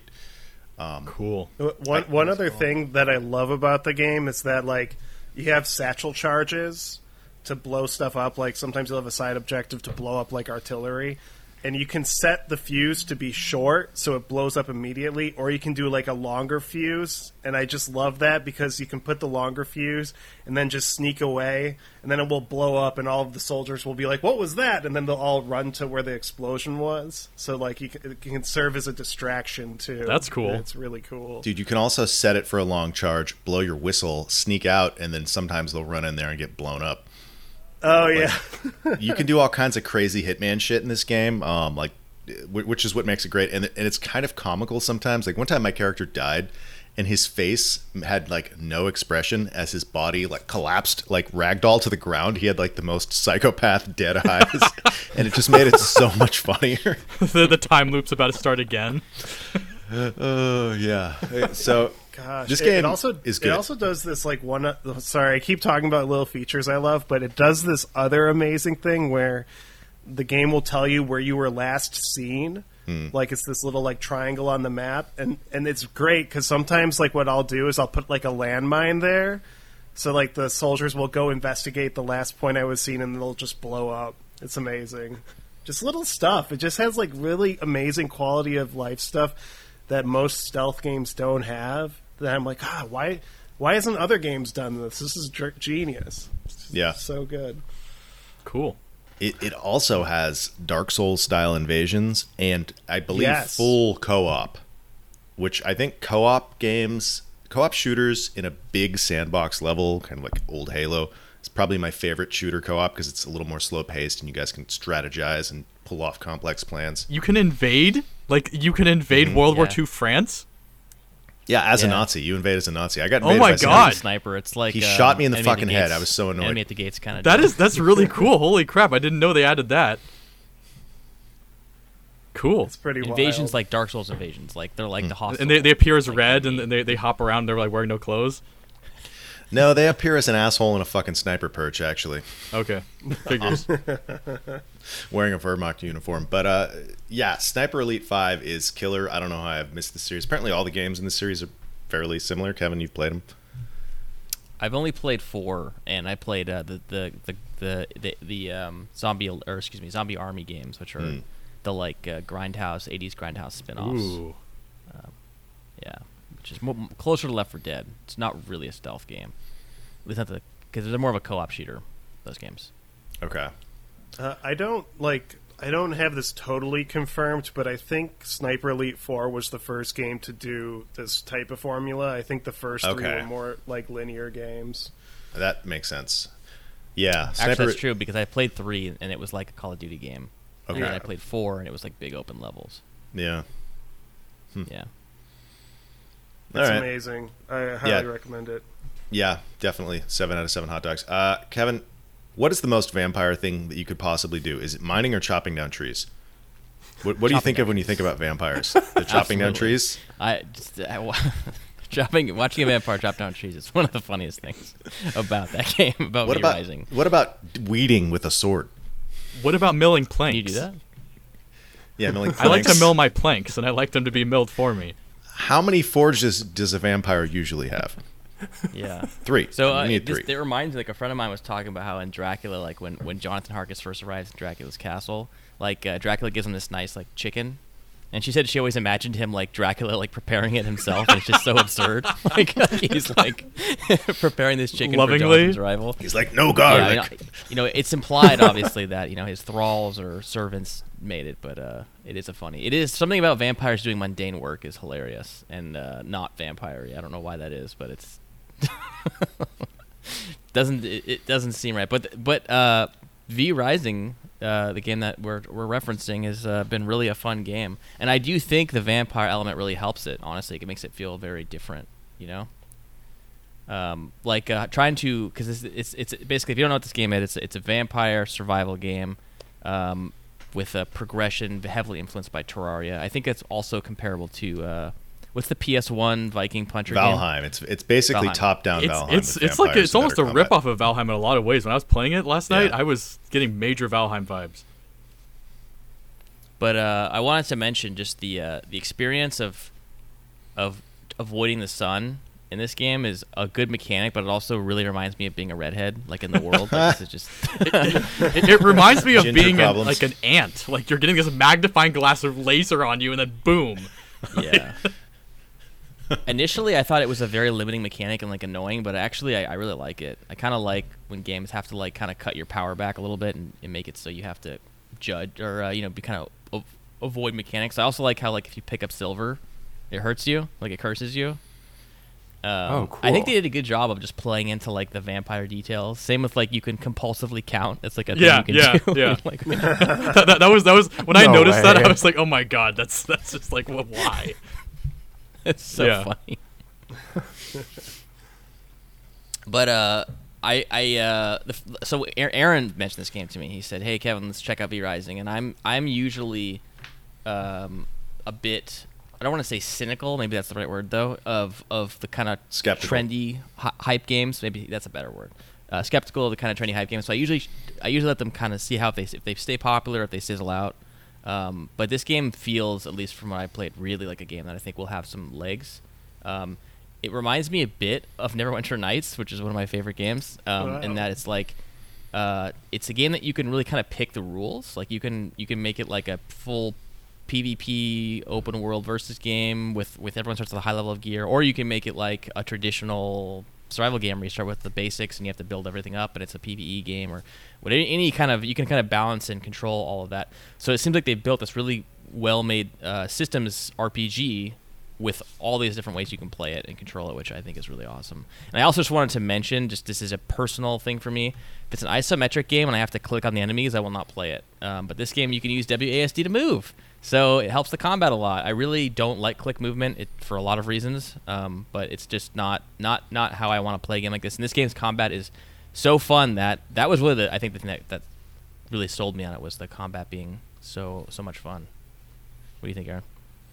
Yeah, I, I mean, early access survival usually something I try to stay away from. I say that, but then I, I play all of them, so maybe I don't. Uh, but it looked good. It was twenty bucks, which uh, which I, I feel like twenty bucks is pretty much the the point at which I will try almost any game that that has uh, enough word of mouth, and it's really fun. It- It's it's got a cool art style. It's it's a vampire game. Like I do think that it has maybe a little too much tree chopping and digging sometimes. Like I, I get like I'm like you need to chop down 20 trees to make one plank, and then you need 20 planks to make one floorboard. Um, so there's a little bit of that which which can get a little irksome but like when you're like exploring the world and you find like a little town and you're kind of sneaking around like a vampire killing all the uh this game's got great npc suffering by the way. They they uh they they, they freak out. So uh that it's it's fun. Um and like the thing that this game does so well as you said is the combat. Combat is just juicy. Like combat was like done like they probably made the combat and they're like huh what can we make a game out of this after they had this like perfect combat system Yeah, definitely. Uh, it's fun to be the villain of this game. You know, to kind of like go and terrorize the towns as like the local vampire, like you're building up your castle and you know milling. I do think uh, the resource collection can be a little bit much, but it doesn't. I never had the feeling of, of No Man's Sky, uh, who my friend described as like his space odyssey game, but he spent the whole time with like a laser, like, looking at the ground, going like Yeah. mining Yep, yep. It really that really was No Man's Sky was was harvesting material. So I didn't feel like it was that bad with that at least. Um, but I probably also wouldn't have bought it if it wasn't if it didn't have that nice classic like horror vibe. That really was a selling point for me. I really love that stuff. I really like just the detail of like when you come out of your coffin, your character like has this unholy rise. I thought that was just so like I love that. Like oh yes, it's so it's just so this I love that. And you have to build a coffin in the dirt. You can't put it in your house because it's you know has to be It has to be your homeland. So I, I yeah, it's good. It was definitely. Uh, I I like the been really style a lot. Like the art art style of the game. I wasn't expecting it. I was expecting like a realistic dark Victorian look to it, and then I start the game up and I go to character creation and I just have this like PlayStation 1 medieval like style character like looking at me and I'm like, "Okay. I I I- I'm down. I'm down for this." And the, the game the game has a great look to it and you're right like the combat is a lot of fun it's super smooth it's the characters like even the wolves like i feel bad like the wolves suffer like they, they like they, they when they run away like you feel bad but the people are a lot of fun so i i, I got to agree it's cool to see uh, real time shadows is a mechanic. Yeah. Like that's a mechanic of the game is to stay in the real time. th- that's what makes the, the Um, sun mechanic fun is like the fact that you have to be creative with the way you bounce from point to point like i, I think that that mechanic played out really well Yeah, I'm, I'm definitely a fan of that. I also like how you have to constantly get more blood from new enemies all the time. Like they really like hone in on that vampire parasitic Yeah, they did. element, which I just really I, I'm very impressed how well they managed to tie in the vampire theme. It's not just like set dressing, like it's like the game, which is really cool. Yeah. Uh, how would you just describe the combat? Like, it is a top-down isometric game, but it actually plays a bit more like uh, like a like a better version of, I guess, World of Warcraft or I, I would Diablo, des- I would maybe? I don't describe I know. describe it like Torchlight. It play it plays a lot like Okay. Torchlight, like the like the way you can swing your your, your weapons and activate abilities without having a target. Like t- Yeah. Torchlight was all about just hmm. like splash damage and area of effect damage, and, and, and enemy targeting didn't matter. So like that Yeah. that's what it reminds me of the combat at least. Hmm. When I think of like Diablo, I always think of like like a game where you click on an enemy, you auto attack, and then you use your specials. The auto attack is not what this game, what, what Diablo is about, right? The auto attack is you could never kill any Yeah. hard enemy in Diablo with Yeah. auto attack. This game is the opposite. The auto attack or whatever you want to call it, the, the, you don't say an auto attack because you have to click every time.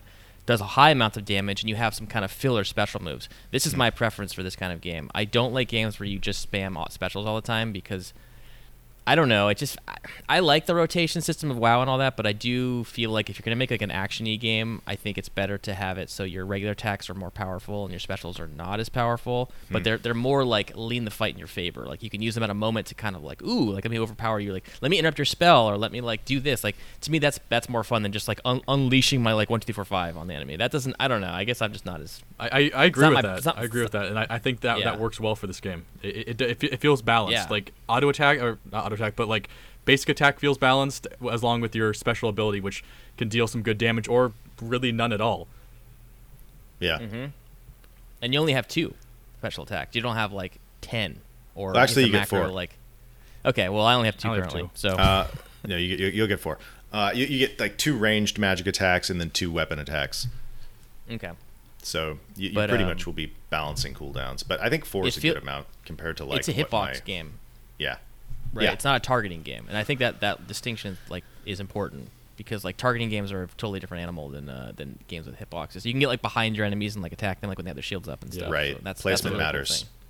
Yeah, yeah, yeah. Uh, v Rising is pretty awesome. Um, my only, my only may, maybe complaint, other than the, the resource management being maybe slightly tedious, is I like the world, but like when I think of it compared to um, Valheim, I like Valheim is a more immersive world for me. Uh, if partly due to the perspective, also partly due to the design of the world. This is much more like narrow funnels and hallways, like valleys that lead you into smaller, uh, like areas, like meadows and fields and Yeah. stuff. So it's still cool, but it's it, it gets very challenging to like navigate by memory or sight.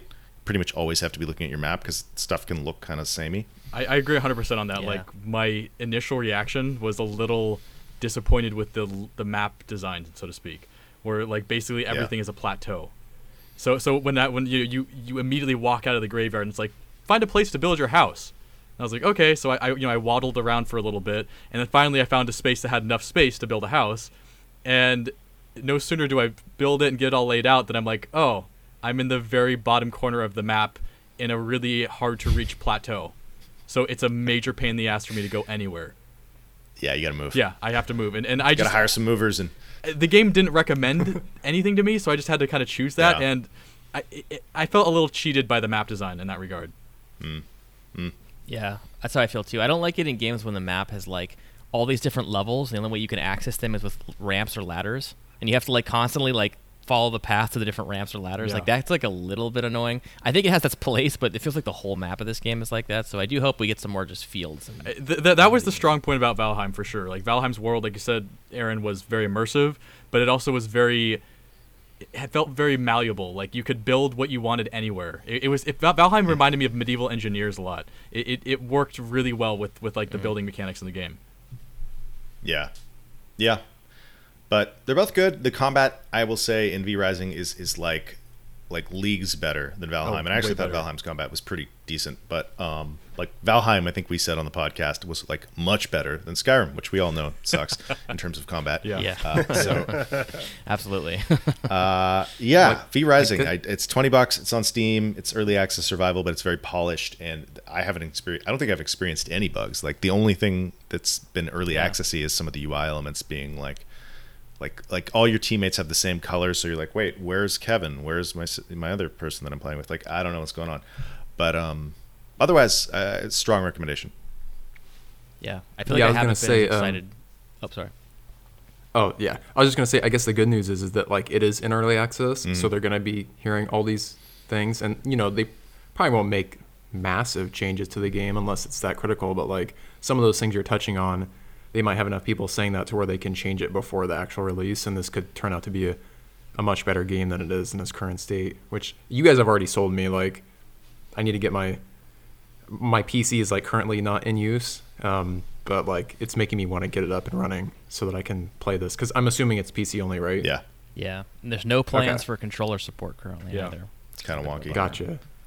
Yeah. I Is, was, I was uh, gonna say, I just I haven't been as excited about a, uh, one of these games since Terraria. Like this, this Oh, it's wow. been a long time since I want to play a game like this. So, they've, they've done something right for me at least. What were we saying, Oren? Slightly unrelated question: uh, Is Valheim still in early access? Yes. Yeah. Yes. They just released a big content patch like the other day. Their their content patches are awesome. Like they always add something really cool. Like it's it's getting more fun. Valheim is pretty damn good. Yeah, I like that. I feel I feel like a, a lot of Steam games are just in permanent early access for like four years. Right? I mean, Especially, especially What does it even survival mean games. anymore? yeah. Survival games Yeah. are the What, so survival games are I think are the worst offender, but like one of my favorite games that I've talked about on this podcast before, Exanima Sui Generis has been in early access for a decade, mm. and I'm probably never going to play the final game. so mm. yeah, th- there's a lot of limbo. Yeah, there's been some really strong early access stuff though, like sure. Darkest Dungeon, PUBG. Um, uh, what's that? What's the side-scrolling um, roguelike? Dead uh, Cells. Dead Cells. I mean, uh, like Dead Cells, huge. So like, eh. there, there's a lot of crap, but there's also a lot of good stuff. I don't know if any of these games are ever going to exit early access. I almost feel like if this game never gets updated again, it's still worth a play for twenty bucks. It's it's pretty much there's a lot to do there. A lot of bosses. Yeah. Uh Stanley Parable, Oren, you've been you've been simulating walking. Yes, I have. Uh, I'm gonna keep this one kind of quick because I don't really want to talk about it because like literally everything about it's a spoiler.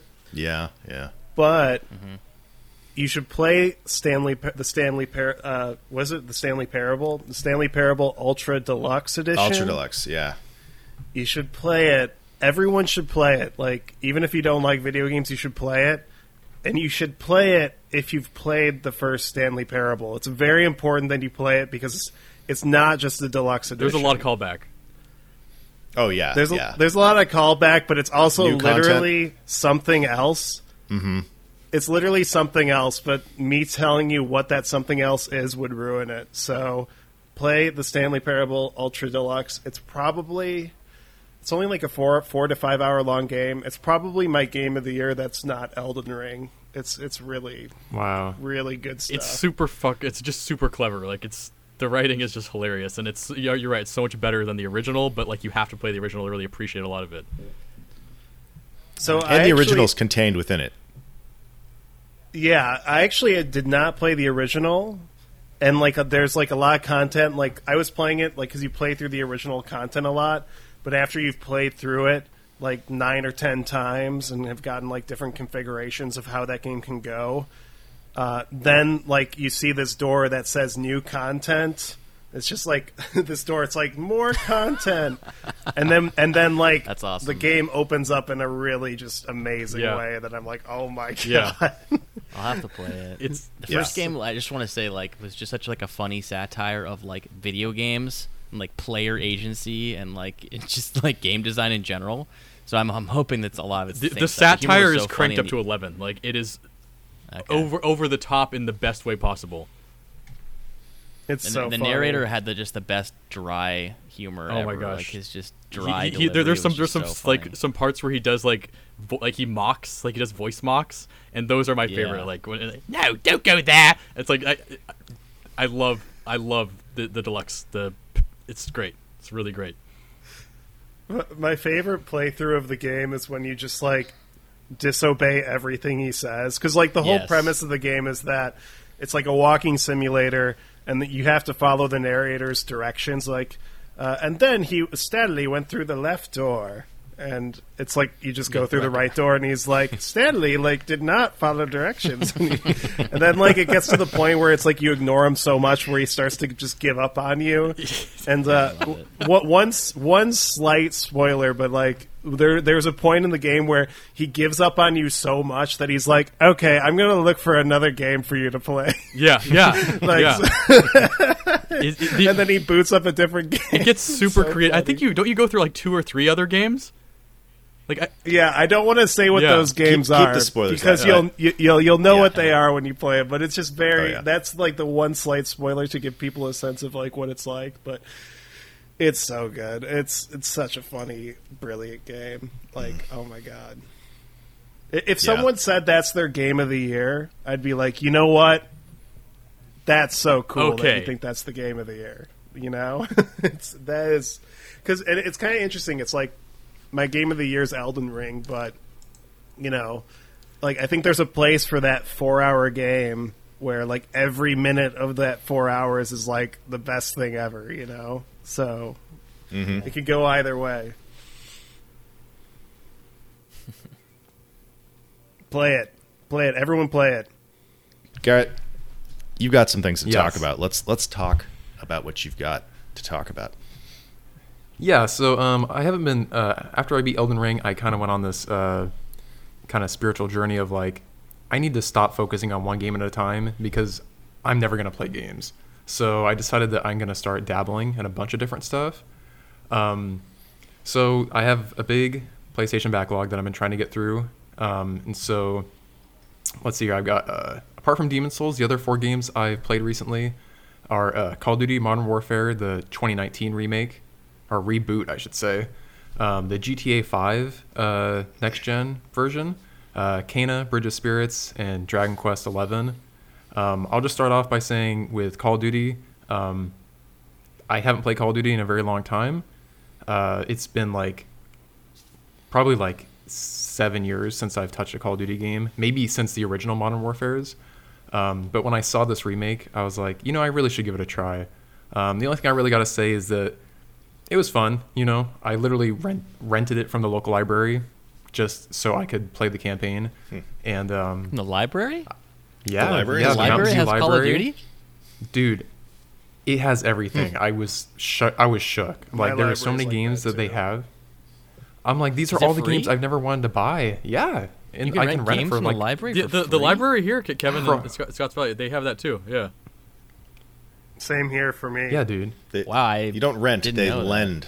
They lend games. lens Yeah. yes hmm. but dude they've got switch ps5 x i mean dude all the ps5 games i didn't want to buy they have them So, so fuck i'm Game Pass. at the The library, library is the best deal. Dude, in right? gaming. Wow. I, this is- Libraries- yeah, what a find. I did not know that. seriously highly he needs to be recommend complaining about the, this destroying the industry Do I need a library card? You do, Yeah. yeah. Um, so yeah, Call of Duty. It was a lot of fun. You know, I had they, you know, they have Captain Price. Um, I won't Still spoil anything, but like the end, good. He does. It, in have fact, it's even better. Hmm. They the soapy guy. So I'm not gonna I'm not gonna spoil anything, Okay. but like the the ending of this game is got me very very hyped for the second one coming out this Yeah. October. So I am I'm, I'm glad I played it. All right. Uh, other than that, uh, GTA 5, I've somehow never played this up until now. It's been out what like a decade. Twenty year old game, I like, think, at this point. Th- thereabouts, yeah. it, re- it released when I was predated us. born. No, but It'll be a But launch all I title gotta on the on the next consoles, I think too. No, Next gen no. consoles.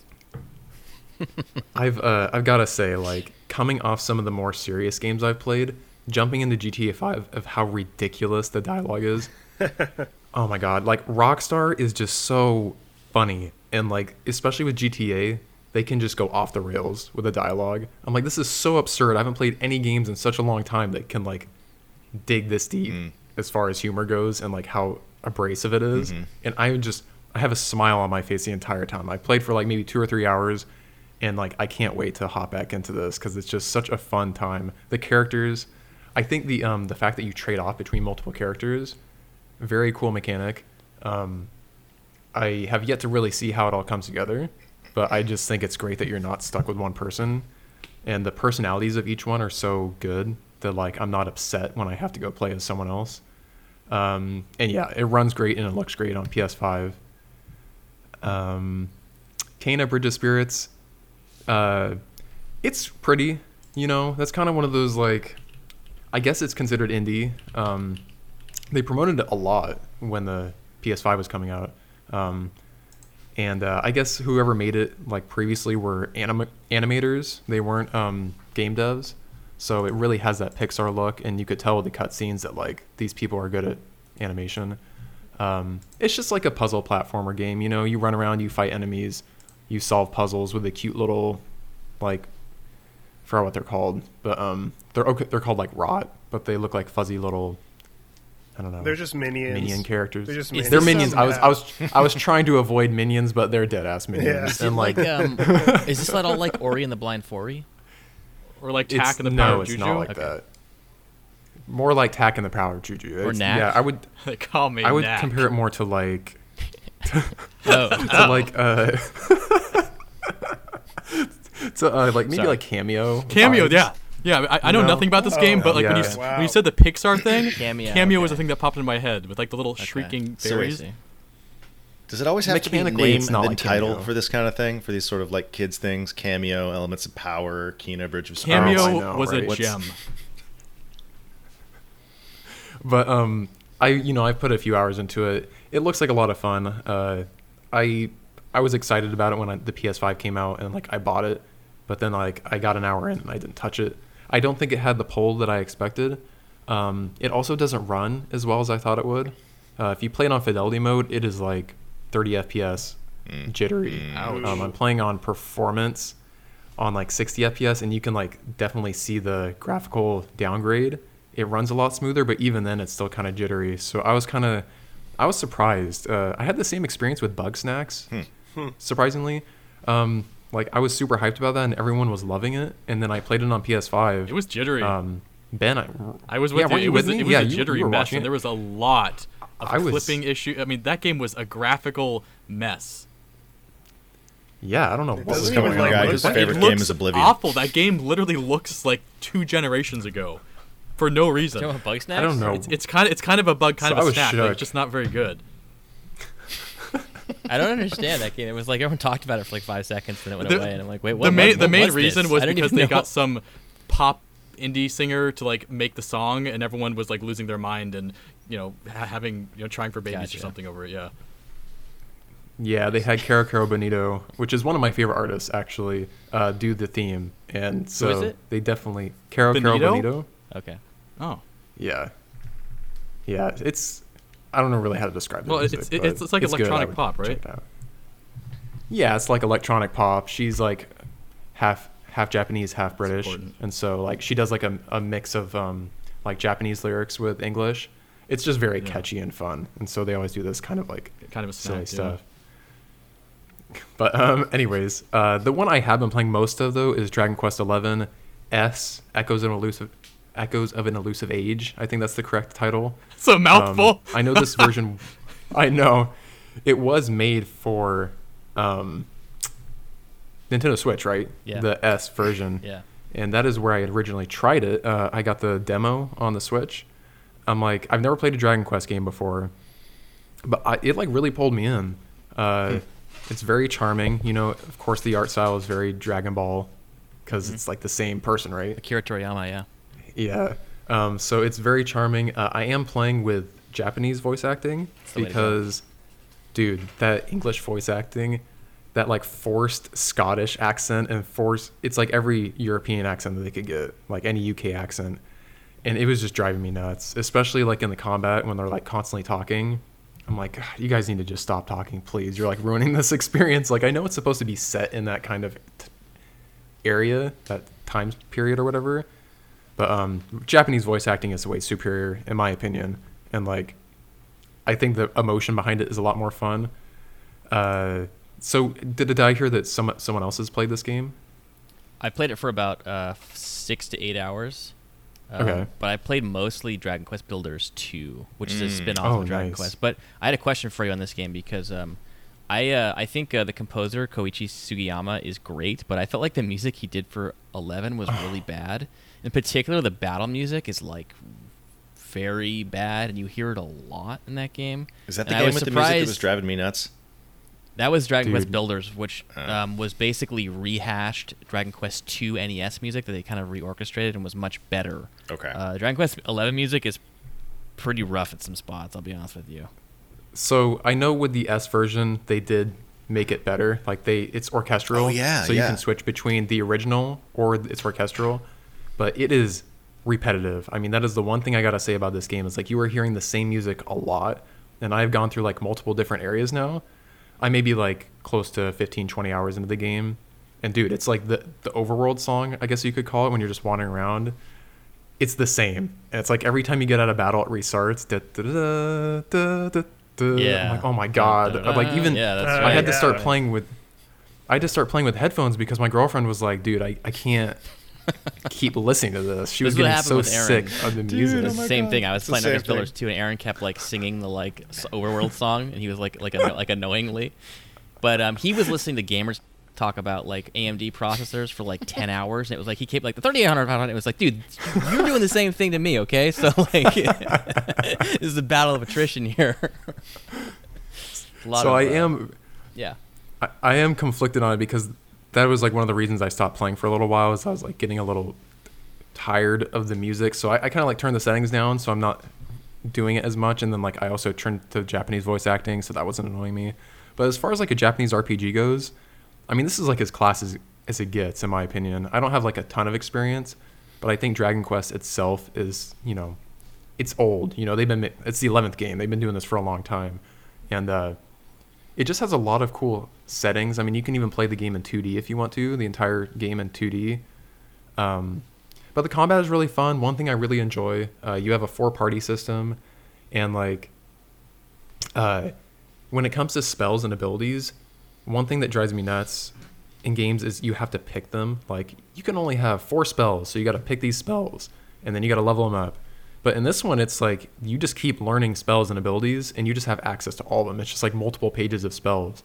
So like one of my spellcasters is like, they just leveled up to the point where it's like onto my second page of spells, and it, it's just so nice to not have to stress about like, okay, I'm in a new area, I need to like switch out my spells, and like, oh no, they're under leveled, or whatever.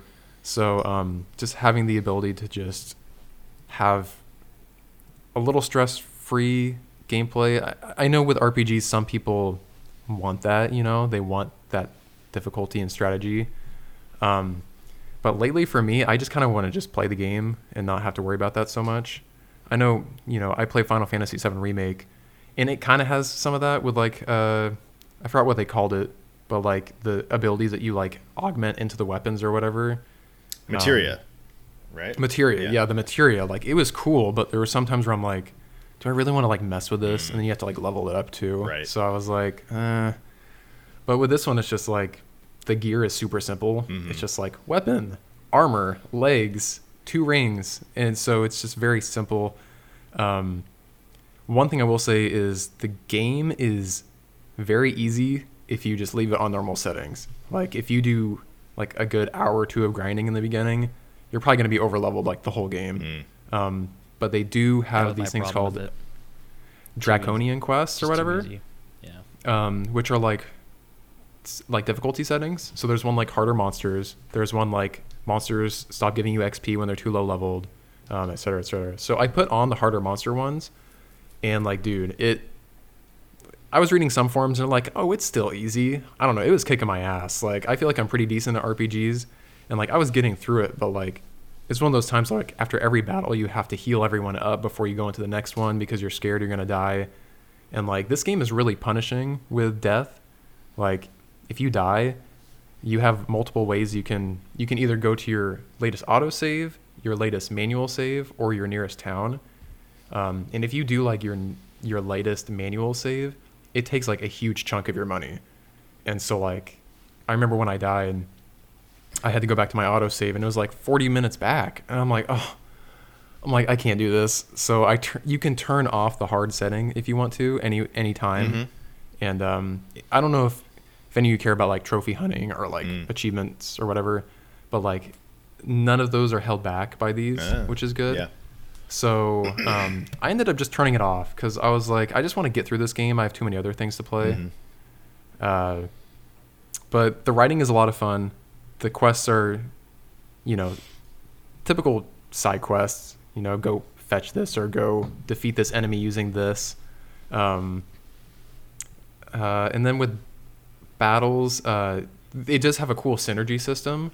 Um, I don't know how many JRPGs do this, but it made me think of uh, Chrono Trigger. Hmm. How like if you have certain people on the same team, you can do like special abilities together.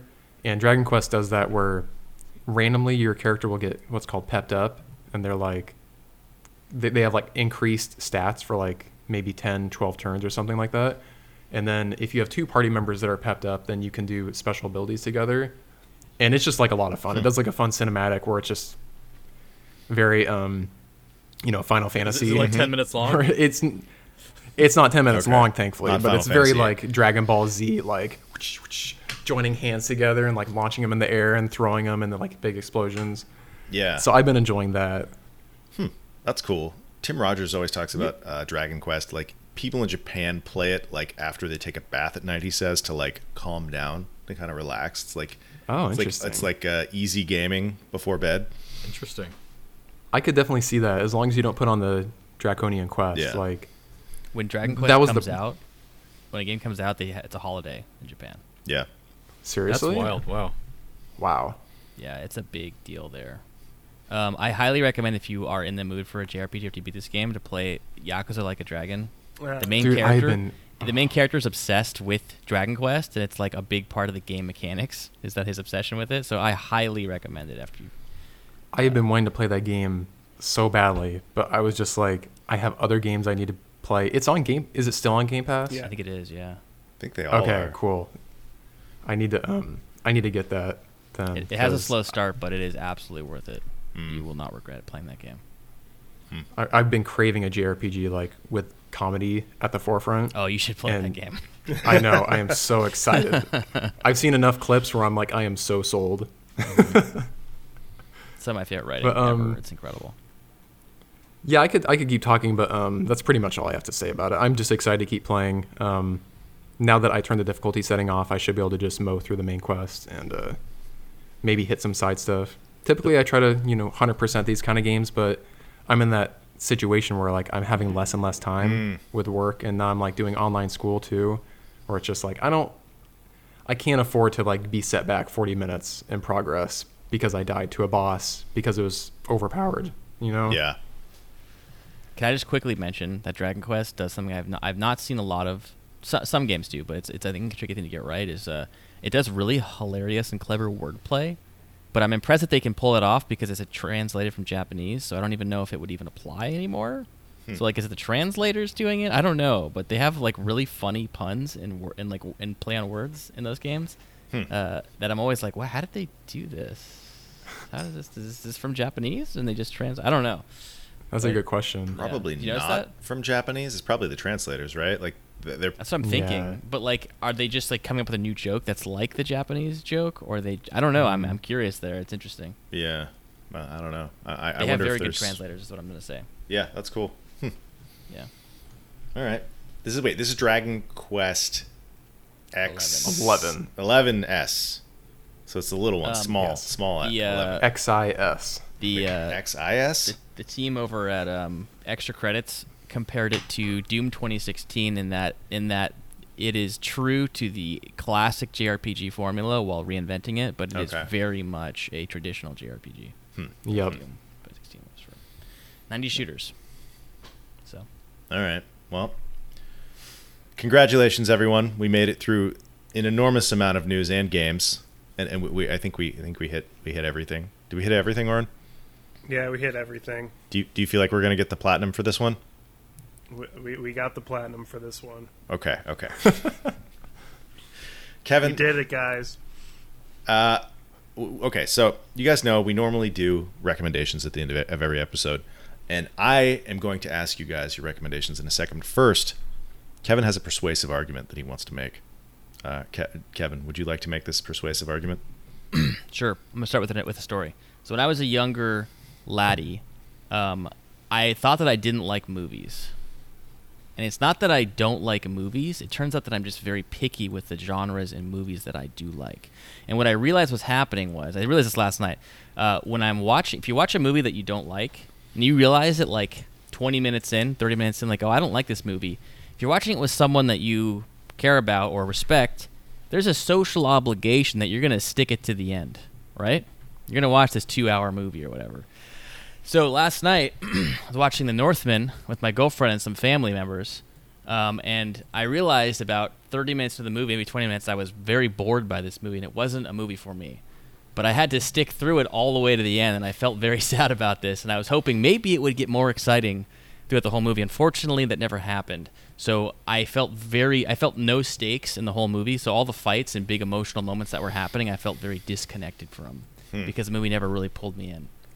Um, yeah, I don't know. I don't want to be a hater on this, man. I want to. I'm going to be trying to be constructive as I can. But um, the one thing I will say is, I when I when I finished the movie, the second I first thing I did was, this couldn't have been an A24 movie, right? There's no way that they distributed this movie, right? There's no way in hell because it has none of. I felt like um, has this challenging style, like you know, Lighthouse, absolutely. But even The Witch, they have there's kind of there's there's definitely some elements that make it a very non-traditional movies. But this movie felt very like a kind of a just traditional. The story was very something I had seen before. I know. I guess it's a Shakespeare story, so I guess that's why it's a very cliche story. But I was when I was watching it, I was like, well, what is it that I should be feeling in this movie? Catharticness, power, triumph. It felt to me like a very pointless story, hmm. and the main character was the baddie. Like I'm like, this guy is just a bad person, just mutilating people, and uh, I don't feel like engaged in anything that's happening here. So, uh, not a movie for me. Um, if you are someone who likes revenge movies a lot, maybe it'll be up your alley. I'm not a revenge kind of guy, so I don't uh, didn't didn't feel connected to the story or the the world. And I also felt like just in terms of Eggers' presentation, like I liked the the color desaturation, but it just didn't feel like a movie was by him. I feel like it could have been by like any Hollywood director. I didn't feel like it had any of the elements that I guess I connected with in his other movies. What, do, Hmm. what do you guys think who've seen it? The two, the have seen it. Um, I thought it was Aaron and Oren. good.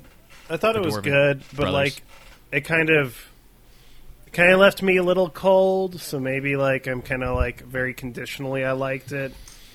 But uh, yeah, I I agree with all of your criticisms. I think my my biggest problem with Robert Eggers is that when I compare him to other directors of that genre, or like you know these kind of like these auteurs that have a vision of what they're doing and it has like a lot of like psycho like surrealism sort of stuff and it's like very off the wall and non-traditional. For me with robert eggers a lot of the time it kind of feels like empty style. Like it never really amounts to much beyond like vikings you know? Yeah. and that's kind of how i felt like after i finished the movie i was like that had some pretty cool action scenes but like i didn't really feel anything It felt know? like a very empty movie. That's how I felt about it. Hmm. yeah, Yeah, that's not how I felt about it at all. Um, I should note you said it was a Shakespeare story. It's it's a story. It's like an ancient Icelandic story that Shakespeare was uh, that Hamlet was based after. So it's a retelling of a of a very old story. Um, but I, like my feeling about that movie is that it, it like in terms of Robert Eggers ness, it feels a little sanitized, but it definitely has a lot of it there. I wonder if he'll make a director's cut that's a little more mystical. Like the thing I love about Robert Eggers films consistently is that whatever the sort of uh, metaphysics of the universe that the characters believe is always true. You know what I mean? Like whatever the characters believe about the world is like true of the fiction, and I think that that's that he does a really good job of like making that like a almost primary element of all of his films. Um, I don't know. I thought this movie was beautiful. I thought it had like the most one of the most like vicious and harrowing like raid sequences I've seen in a movie. Um, I, I- I enjoyed it. I thought it was. I, I would. I would recommend it. I was kind of surprised that you so strongly did disliked it, but uh, you know, hmm. No, Yeah. I did like I did like the Dark Souls side quest in it. There was like a total Souls Dark side Souls side So quest. that scene was might like have been cool Skyrim looking, side but like but- it was so like it just didn't. It was like okay, what? All right. Like, Now I'm curious about this movie. like, the what the fuck are they talking about? You've uh, completed the Zelda puzzle. You pushed him into the light. Now he's weak. Like okay, like I don't know. I don't know. It just didn't feel like it. I don't know. Maybe I'm just Yeah. being a hater. I'm sorry. I don't want to be. a I hater. feel like I feel like the action never built in the movie. You know, it's like the action scene starts and then it ends. You know, it's like oh they're fighting. Oh he's dead. Okay. yeah. I wish they. There were so kind many points yeah. where where the character was like wounded and dead, and the guy could have just killed him like multiple times, and they're like, "We're gonna fight later." It's like, okay, you guys could have Oh, yeah. fought right here. T- t- all the guy uh, was down, dude. He Uh, could have gone in. We're for not. the We're not here to spoil the He movie, like- Kevin. Um, No, but Hey, I hey, I'm not agree. I think it I think it has a lot of wheel spinning throughout the movie. There were so many moments. It was like, oh my god, you're gonna you're just gonna extend this another hour, aren't you? Like, Mm. Fucking in this movie already. I'm sorry. Yeah. I, I Look- really wanted it to be over. Look, I, I'm a huge David Cronenberg fan, as we all know. And one thing I love about David Cronenberg is that he keeps that shit to 90 minutes, you know? It's like, Mm. Yeah. don't extend it to two and a half hours if you have to. Like, keep it brief, you know? yeah. Yeah. All right. Well, uh, that was your recommendation. You're recommending people watch The Northman, Kevin? I'm gonna recommend that you don't watch it unless you're really into uh, revenge movies, I guess, or I am, so that's why I'm high. I don't know if I have some trauma I need to like figure out, but like revenge in games or movies or anything is like it gets me so pumped up. then So check it out. Maybe you'll like it. Yeah, play The Last yeah, of Us I'll too. probably enjoy Um, this. Yeah. Oh, I loved that one. Yeah, I love. That. So I'm that just gonna one. say, like, in I think uh, Conan did the story better. It is very Conan. Yeah, it, it's it, Conan was like it's, it's it, yeah. I don't know, man. I liked it. I, I'm kind of I'm still surprised that you disliked it so strongly, but I was engaged, I guess. Um, No one gets thrown into fire in this movie. If they had like picked someone up and thrown them into a fireplace, into a would've fireplace. that is like the, one of the funniest scenes I've ever seen in my life in Conan. I, I love that scene so much. I can't believe someone wrote that down and then they that, did it. is that what he does to the witch? Yes, he throws Yeah. the witch into the fireplace. Right. That makes sense. I mean, you have to burn a witch, right? I know. I just it's just so absurd. I love it. It's incredible. Uh, all right. I, I don't. Ben is. Uh, I think Ben's talking to somebody. But uh, Garrett, did you bring a, a recommendation for us this week? Yeah, mine's mine's pretty short. Um, I don't know if any of you've been watching it, but uh, Ozark on Netflix just wrapped up with its final season. Oh yeah. Um, I think it's the way it ended. I from what I was reading, a lot of people are decisive about how it ended. Um, I was happy with it. Again, I am not the pickiest of critics. As long as it like satisfies my entertainment for that day, I'm good. Like it does kind of suck that like a season ends maybe not on a note that you expected, but it did end on a note. You know what I mean? And so it definitely it hit well enough. But uh, Ozark, for whoever doesn't know, it's basically like a Breaking Bad story in the Midwest. It's based in the Ozarks in Missouri. Um, basically, someone gets mixed up with a drug cartel, and it's about how they're navigating through that with their family. And uh, yeah, Is it It's the on Bluth Netflix. family? Or no? Yeah. It's the one with It the is. Bluth- It is the Bluth family. Yeah. Okay. okay. Yeah. George Michael's selling meth. Um, yep. There's always money in the banana stand. yeah. How much can it cost? all right. Eleven dollars. Cool. Ozark. Cool. And it's and it's done. It's complete. So you can just binge the whole thing in, in a week or two now. And, and It is complete. I believe it's like five seasons, and I think they broke they broke off the last season into two parts. Okay. Pulling that old switcheroo like every other like freaking thing is and doing right now. Bad, Yeah. Hmm. All right. Uh, awesome. I actually want to check that show out. It's been on my my TV backlog for a bit. It's- I've heard it's good super things. juicy. It has some twists. Hmm. Yeah. Ben, what did you bring for us? Uh, I th- this is a Netflix series like Ozark. Um, it's called well, not it actually isn't a Netflix. It's a BBC that Netflix is showing. Um, it's called The Serpent, and I, I'm not actually not a fan of true crime. I actually don't like it too much because it's usually a little too. It just doesn't really speak to me when it comes to like thrillers. But this took me. Like I watched this. I I, I actually I'd heard. I I think I'd like heard little bits and pieces about the serpent killer and he was a serial killer in the 1970s, the mid to late 70s, who who operated in Southeast Asia, so in like Hong Kong, Singapore, um, India, you know, around that area. But his story is very interesting because he kind of bounces. He he was a very multifaceted individual where he wasn't just a serial killer. He wasn't just like you know displaying people a la you know Zodiac killer and you know art form whatever the hell you know psychopaths want. He was more in terms of like working through stuff that had bothered him as a younger individual and taking it out on people who he viewed as victims that he that deserved it. And Hmm. it's it's a really interesting series. It was really interesting. I, I watched the first episode, then suddenly I was just like, I need to see more of this. I need to see more. I need to see more. And the the representation of the characters and the actuality, the the fiction and nonfiction, it ties together very well, and it and it makes it a very cohesive telling of what actually happened, and as well as a very visually attractive and interesting one like it, because you you get all of the bits and pieces of that time period especially which you don't see you don't see Southeast Asia in the 1970s like that's not something you see in media very often. So it was it was kind of cool hmm. to, to see the disco scene and the other scene of, of that time period over there as well as seeing how people lived and the ins and outs and the bads and the goods of it and then you, you see it all put to this kind of nut job guy who's doing what he's doing at, at that time period and what happens to him in the end and his it's it's actually I mean it's it's a it's a killer that we as Americans probably don't know much about. I think if you're a European or you're especially in the, in this the Southeast Asia, like you would probably know more about him because he's apparently one of the most prolific in history. But Hmm. It was really interesting to learn about him, and I would honestly highly recommend watching it because it will grip you until the very end.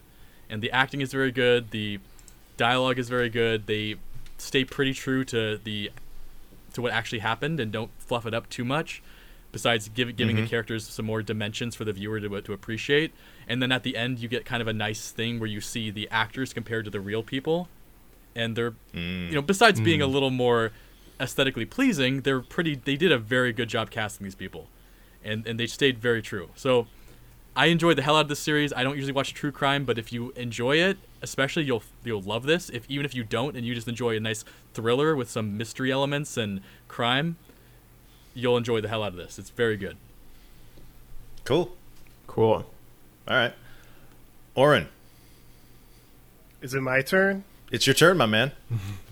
Well, uh, I'm gonna I'm gonna recommend something that I've recommended before, and I said it at the top of the podcast. But uh, Better Call Saul, in my opinion, has officially entered legendary status TV. Like it's up there with The Sopranos. It's up there with like The Wire. Like I think it's even better than Breaking Bad. Honestly, okay. it's just fucking the best television. Like every single episode this last season has been like unbelievable. Um, It's a slower burn than Breaking Bad. Like uh, um, Breaking Bad has like the the pacing's a lot more plot driven, while Better Call Saul is a lot more character focused and a lot more.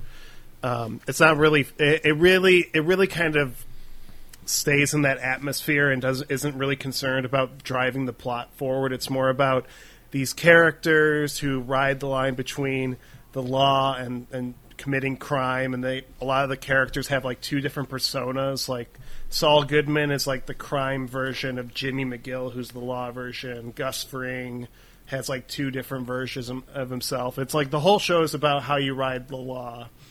So it's it's very um it's very like uh, not morality driven, so to speak. It's more about it's more about that social concept, but it's very good. And like Breaking Bad, um, the show basically explodes. It's like in, in, the final season. It's like the whole show's a powder keg. And, Is this the uh, final season? It's currently mm-hmm. the final season. They just oh, oh. wrapped up the first half of the final okay. season, oh. and the second half is going to be in July. And I'm like, okay. oh my god, I can't wait. Um, the only wow. thing is, is I'm still kind of debating in my mind if you have had to have seen Breaking Bad to watch it. I mean, it's obviously a bonus. Yeah. But I'd be curious to hear someone who watches Better Call Saul because when you watch Breaking Bad and then you watch Better Call Saul, you're like, oh, that character's not in Breaking Bad. That character's not in Breaking Bad. So you're like, do they survive the show? But um, right. it'd be interesting to hear somebody who has not watched Breaking Bad watch Better Call Saul and to hear hmm. that perspective. And then they watch Breaking Bad. But um, it's a really amazing show. Uh, trying not trying not to oversell it, but I feel like it's just it's just one of those essential TV shows, you know, at hmm. this point. All right. Where is it? I agree. Streaming. Are you like, watching it, Garrett? I'm not caught up. Uh, I am on last season on Netflix. Uh, you can watch all of it on Netflix up until the current season. Okay. Right. So I'm about halfway through whatever season is behind yours, and oh my god, I gotta agree. Like Breaking Bad, top three of all time, and like Better Call Saul is just right up there because it's the same director, right? Yeah, it's the same. The creators. way that Vince Gilligan. Oh my god, yeah. it is Gilligan. just there is not TV like that, mm. and it, it's just amazing that I don't know that whole team is so talented, and the way that they capture the shots and they tell stories, and these characters are so well constructed. It's uh, it is so juicy and like you're getting me excited because you know like stuff's always happening, but like I can see where this could potentially go. And so now that you're saying that like this final season, everything's, you know, the the keg is now starting to get lit and exactly. it's going to explode. I'm like, hmm. I'm just like, I can already imagine where this can all go. Hmm. What's what's so brilliant? I know we're still talking about my personal wreck, but like, it's like to me, watching Better Call Saul is like watching Apple engineers design like an iPhone. Like everything is so precise Everything is mm. motivated. Everything is symbolic. Every plant is paid off. Like, hmm. you know, when you watch like a TV show and it's like, huh, they set up that character arc and it never went anywhere. Oh, like, oh, yeah. like everything here, even more so than Breaking Bad, like everything is just so finely tuned in a way that is just unfucking believable. And uh, like, um, there's even like a part in this new season where like a character will like see something that motivates the character to do something else and it's like a callback to an earlier season and if you're really paying attention you can like catch catch it and it's just it's hmm. an amazing show. I mean all right. Yeah. fuck man. The foreshadowing the foreshadowing is intense. Like if you're if you're truly paying attention like you said if you notice all the little details it all adds up together at some point. Yes. And that is something they do so good at is it's like i'm always paying attention to like whatever they're looking at whatever is on the screen i'm like hmm I'm gonna pay attention to that box on the shelf. That must have some. I know that's gonna come down the line in like eight eight episodes. That box is gonna come back. It's it's fucking brilliant. And the uh, gosh, I, I could go on about it forever, but I will just say that it is the best TV show airing right now. Like in my opinion, it's just fucking. Ugh, so All right, that's. Good. I definitely need to. I need to fit that into my schedule because I have. I've seen like the first episode like whenever it started, but I haven't watched anything else. But if you're saying it's as meticulously crafted as Breaking Bad, and you think even better than Breaking Bad, then that's it's a pretty mm-hmm. strong endorsement. Um, it, I think I think it's better at this point. Like I feel yeah. like uh, Breaking Bad was the first pass and it was brilliant, but second, like, but Better Call Saul is like the same people like refining their craft. All right, you know. Yep. So, all right. Um, yeah, yeah, give it a shot. I will say, like, the one thing about it, it didn't click for me until uh, the episode that explores Mike Ehrmantraut's backstory with his uh, son. That was the hmm. episode where I was like, "Oh, this show's fucking awesome." Uh, so, right. what season I, was that? Do you know? Uh, episode six or seven of season one. Okay. So I, I was it wasn't clicking with me for like five episodes, but that episode I was like, "I'm in." Great episode. All right. So. All right. Yeah, get get through season one, and I promise you're gonna want to go all the way till the end. Awesome. Yeah. Awesome. Amazing.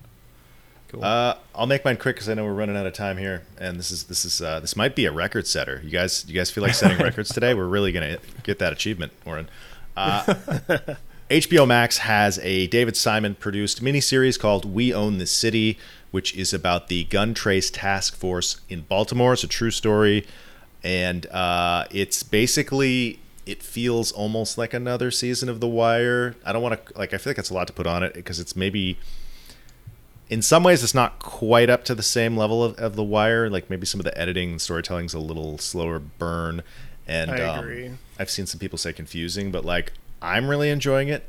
Uh, I think uh, Jon Bernthal from uh, I guess everything gives this performance Walking that Dead. like yeah he like straddles the line between like chewing every piece of sce- scenery and like winning you know the the best Oscar of all time. It's like one of those like real like uh, like like he's straddling the line between good and, and, and great or uh, sorry between great and terrible performance, but it's like it airs in great. Like he's actually like he he totally comes to life. Like I've known people just like this guy.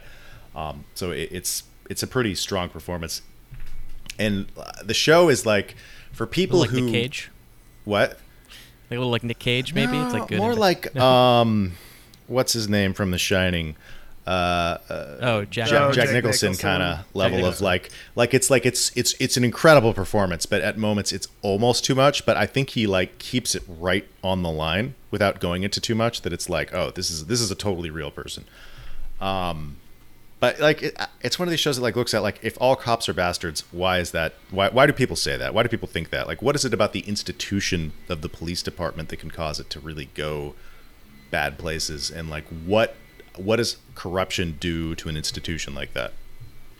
hmm So, what do you think, Oren? Sounds cool. Are you watching it too? Uh, Yeah, I, I I got to episode four.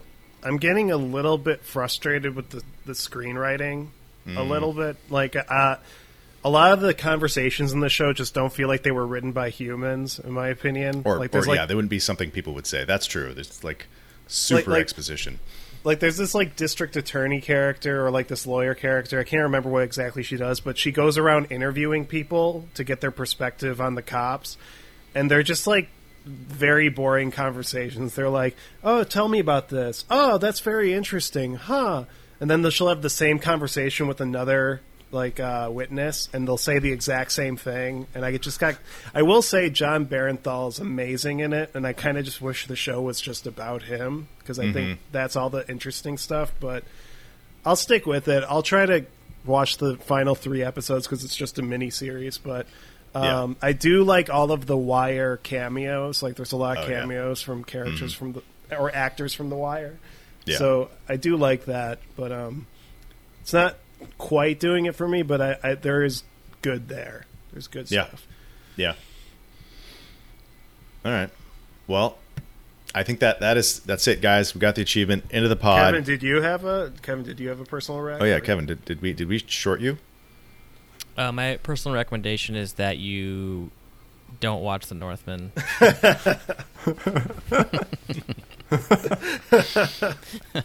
All right. Spicy. Um, what's the time? Okay. Garrett, Ben, thank you for joining us. Uh, we've been wanting to have both of you for ages. I know it finally happened. Thanks for having us. Definitely good to have you guys.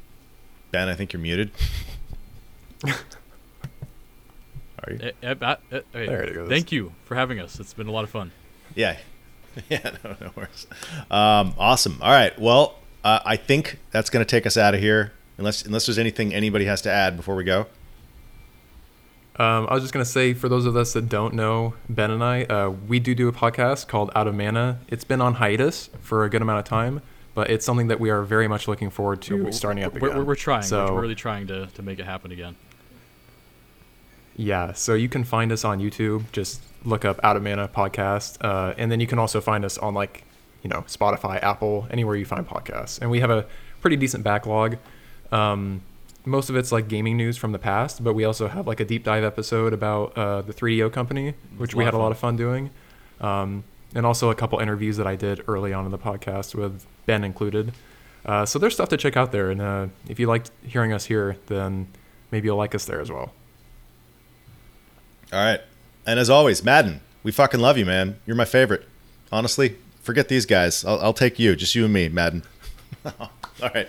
We're out of here. We'll be back in two weeks with with a big, juicy post non E3 E3. All, all everything will have Ooh. dropped immediately after we're going to record, and it's going to be it's going to be just full of bullshit hot takes and, and us getting it wrong. But I think it's going to be incredible. If there's no Wolfenstein 3, I'm going to be very sad.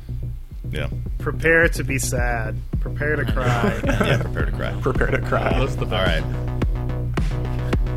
Uh, we'll- we'll be back in two weeks. Goodbye.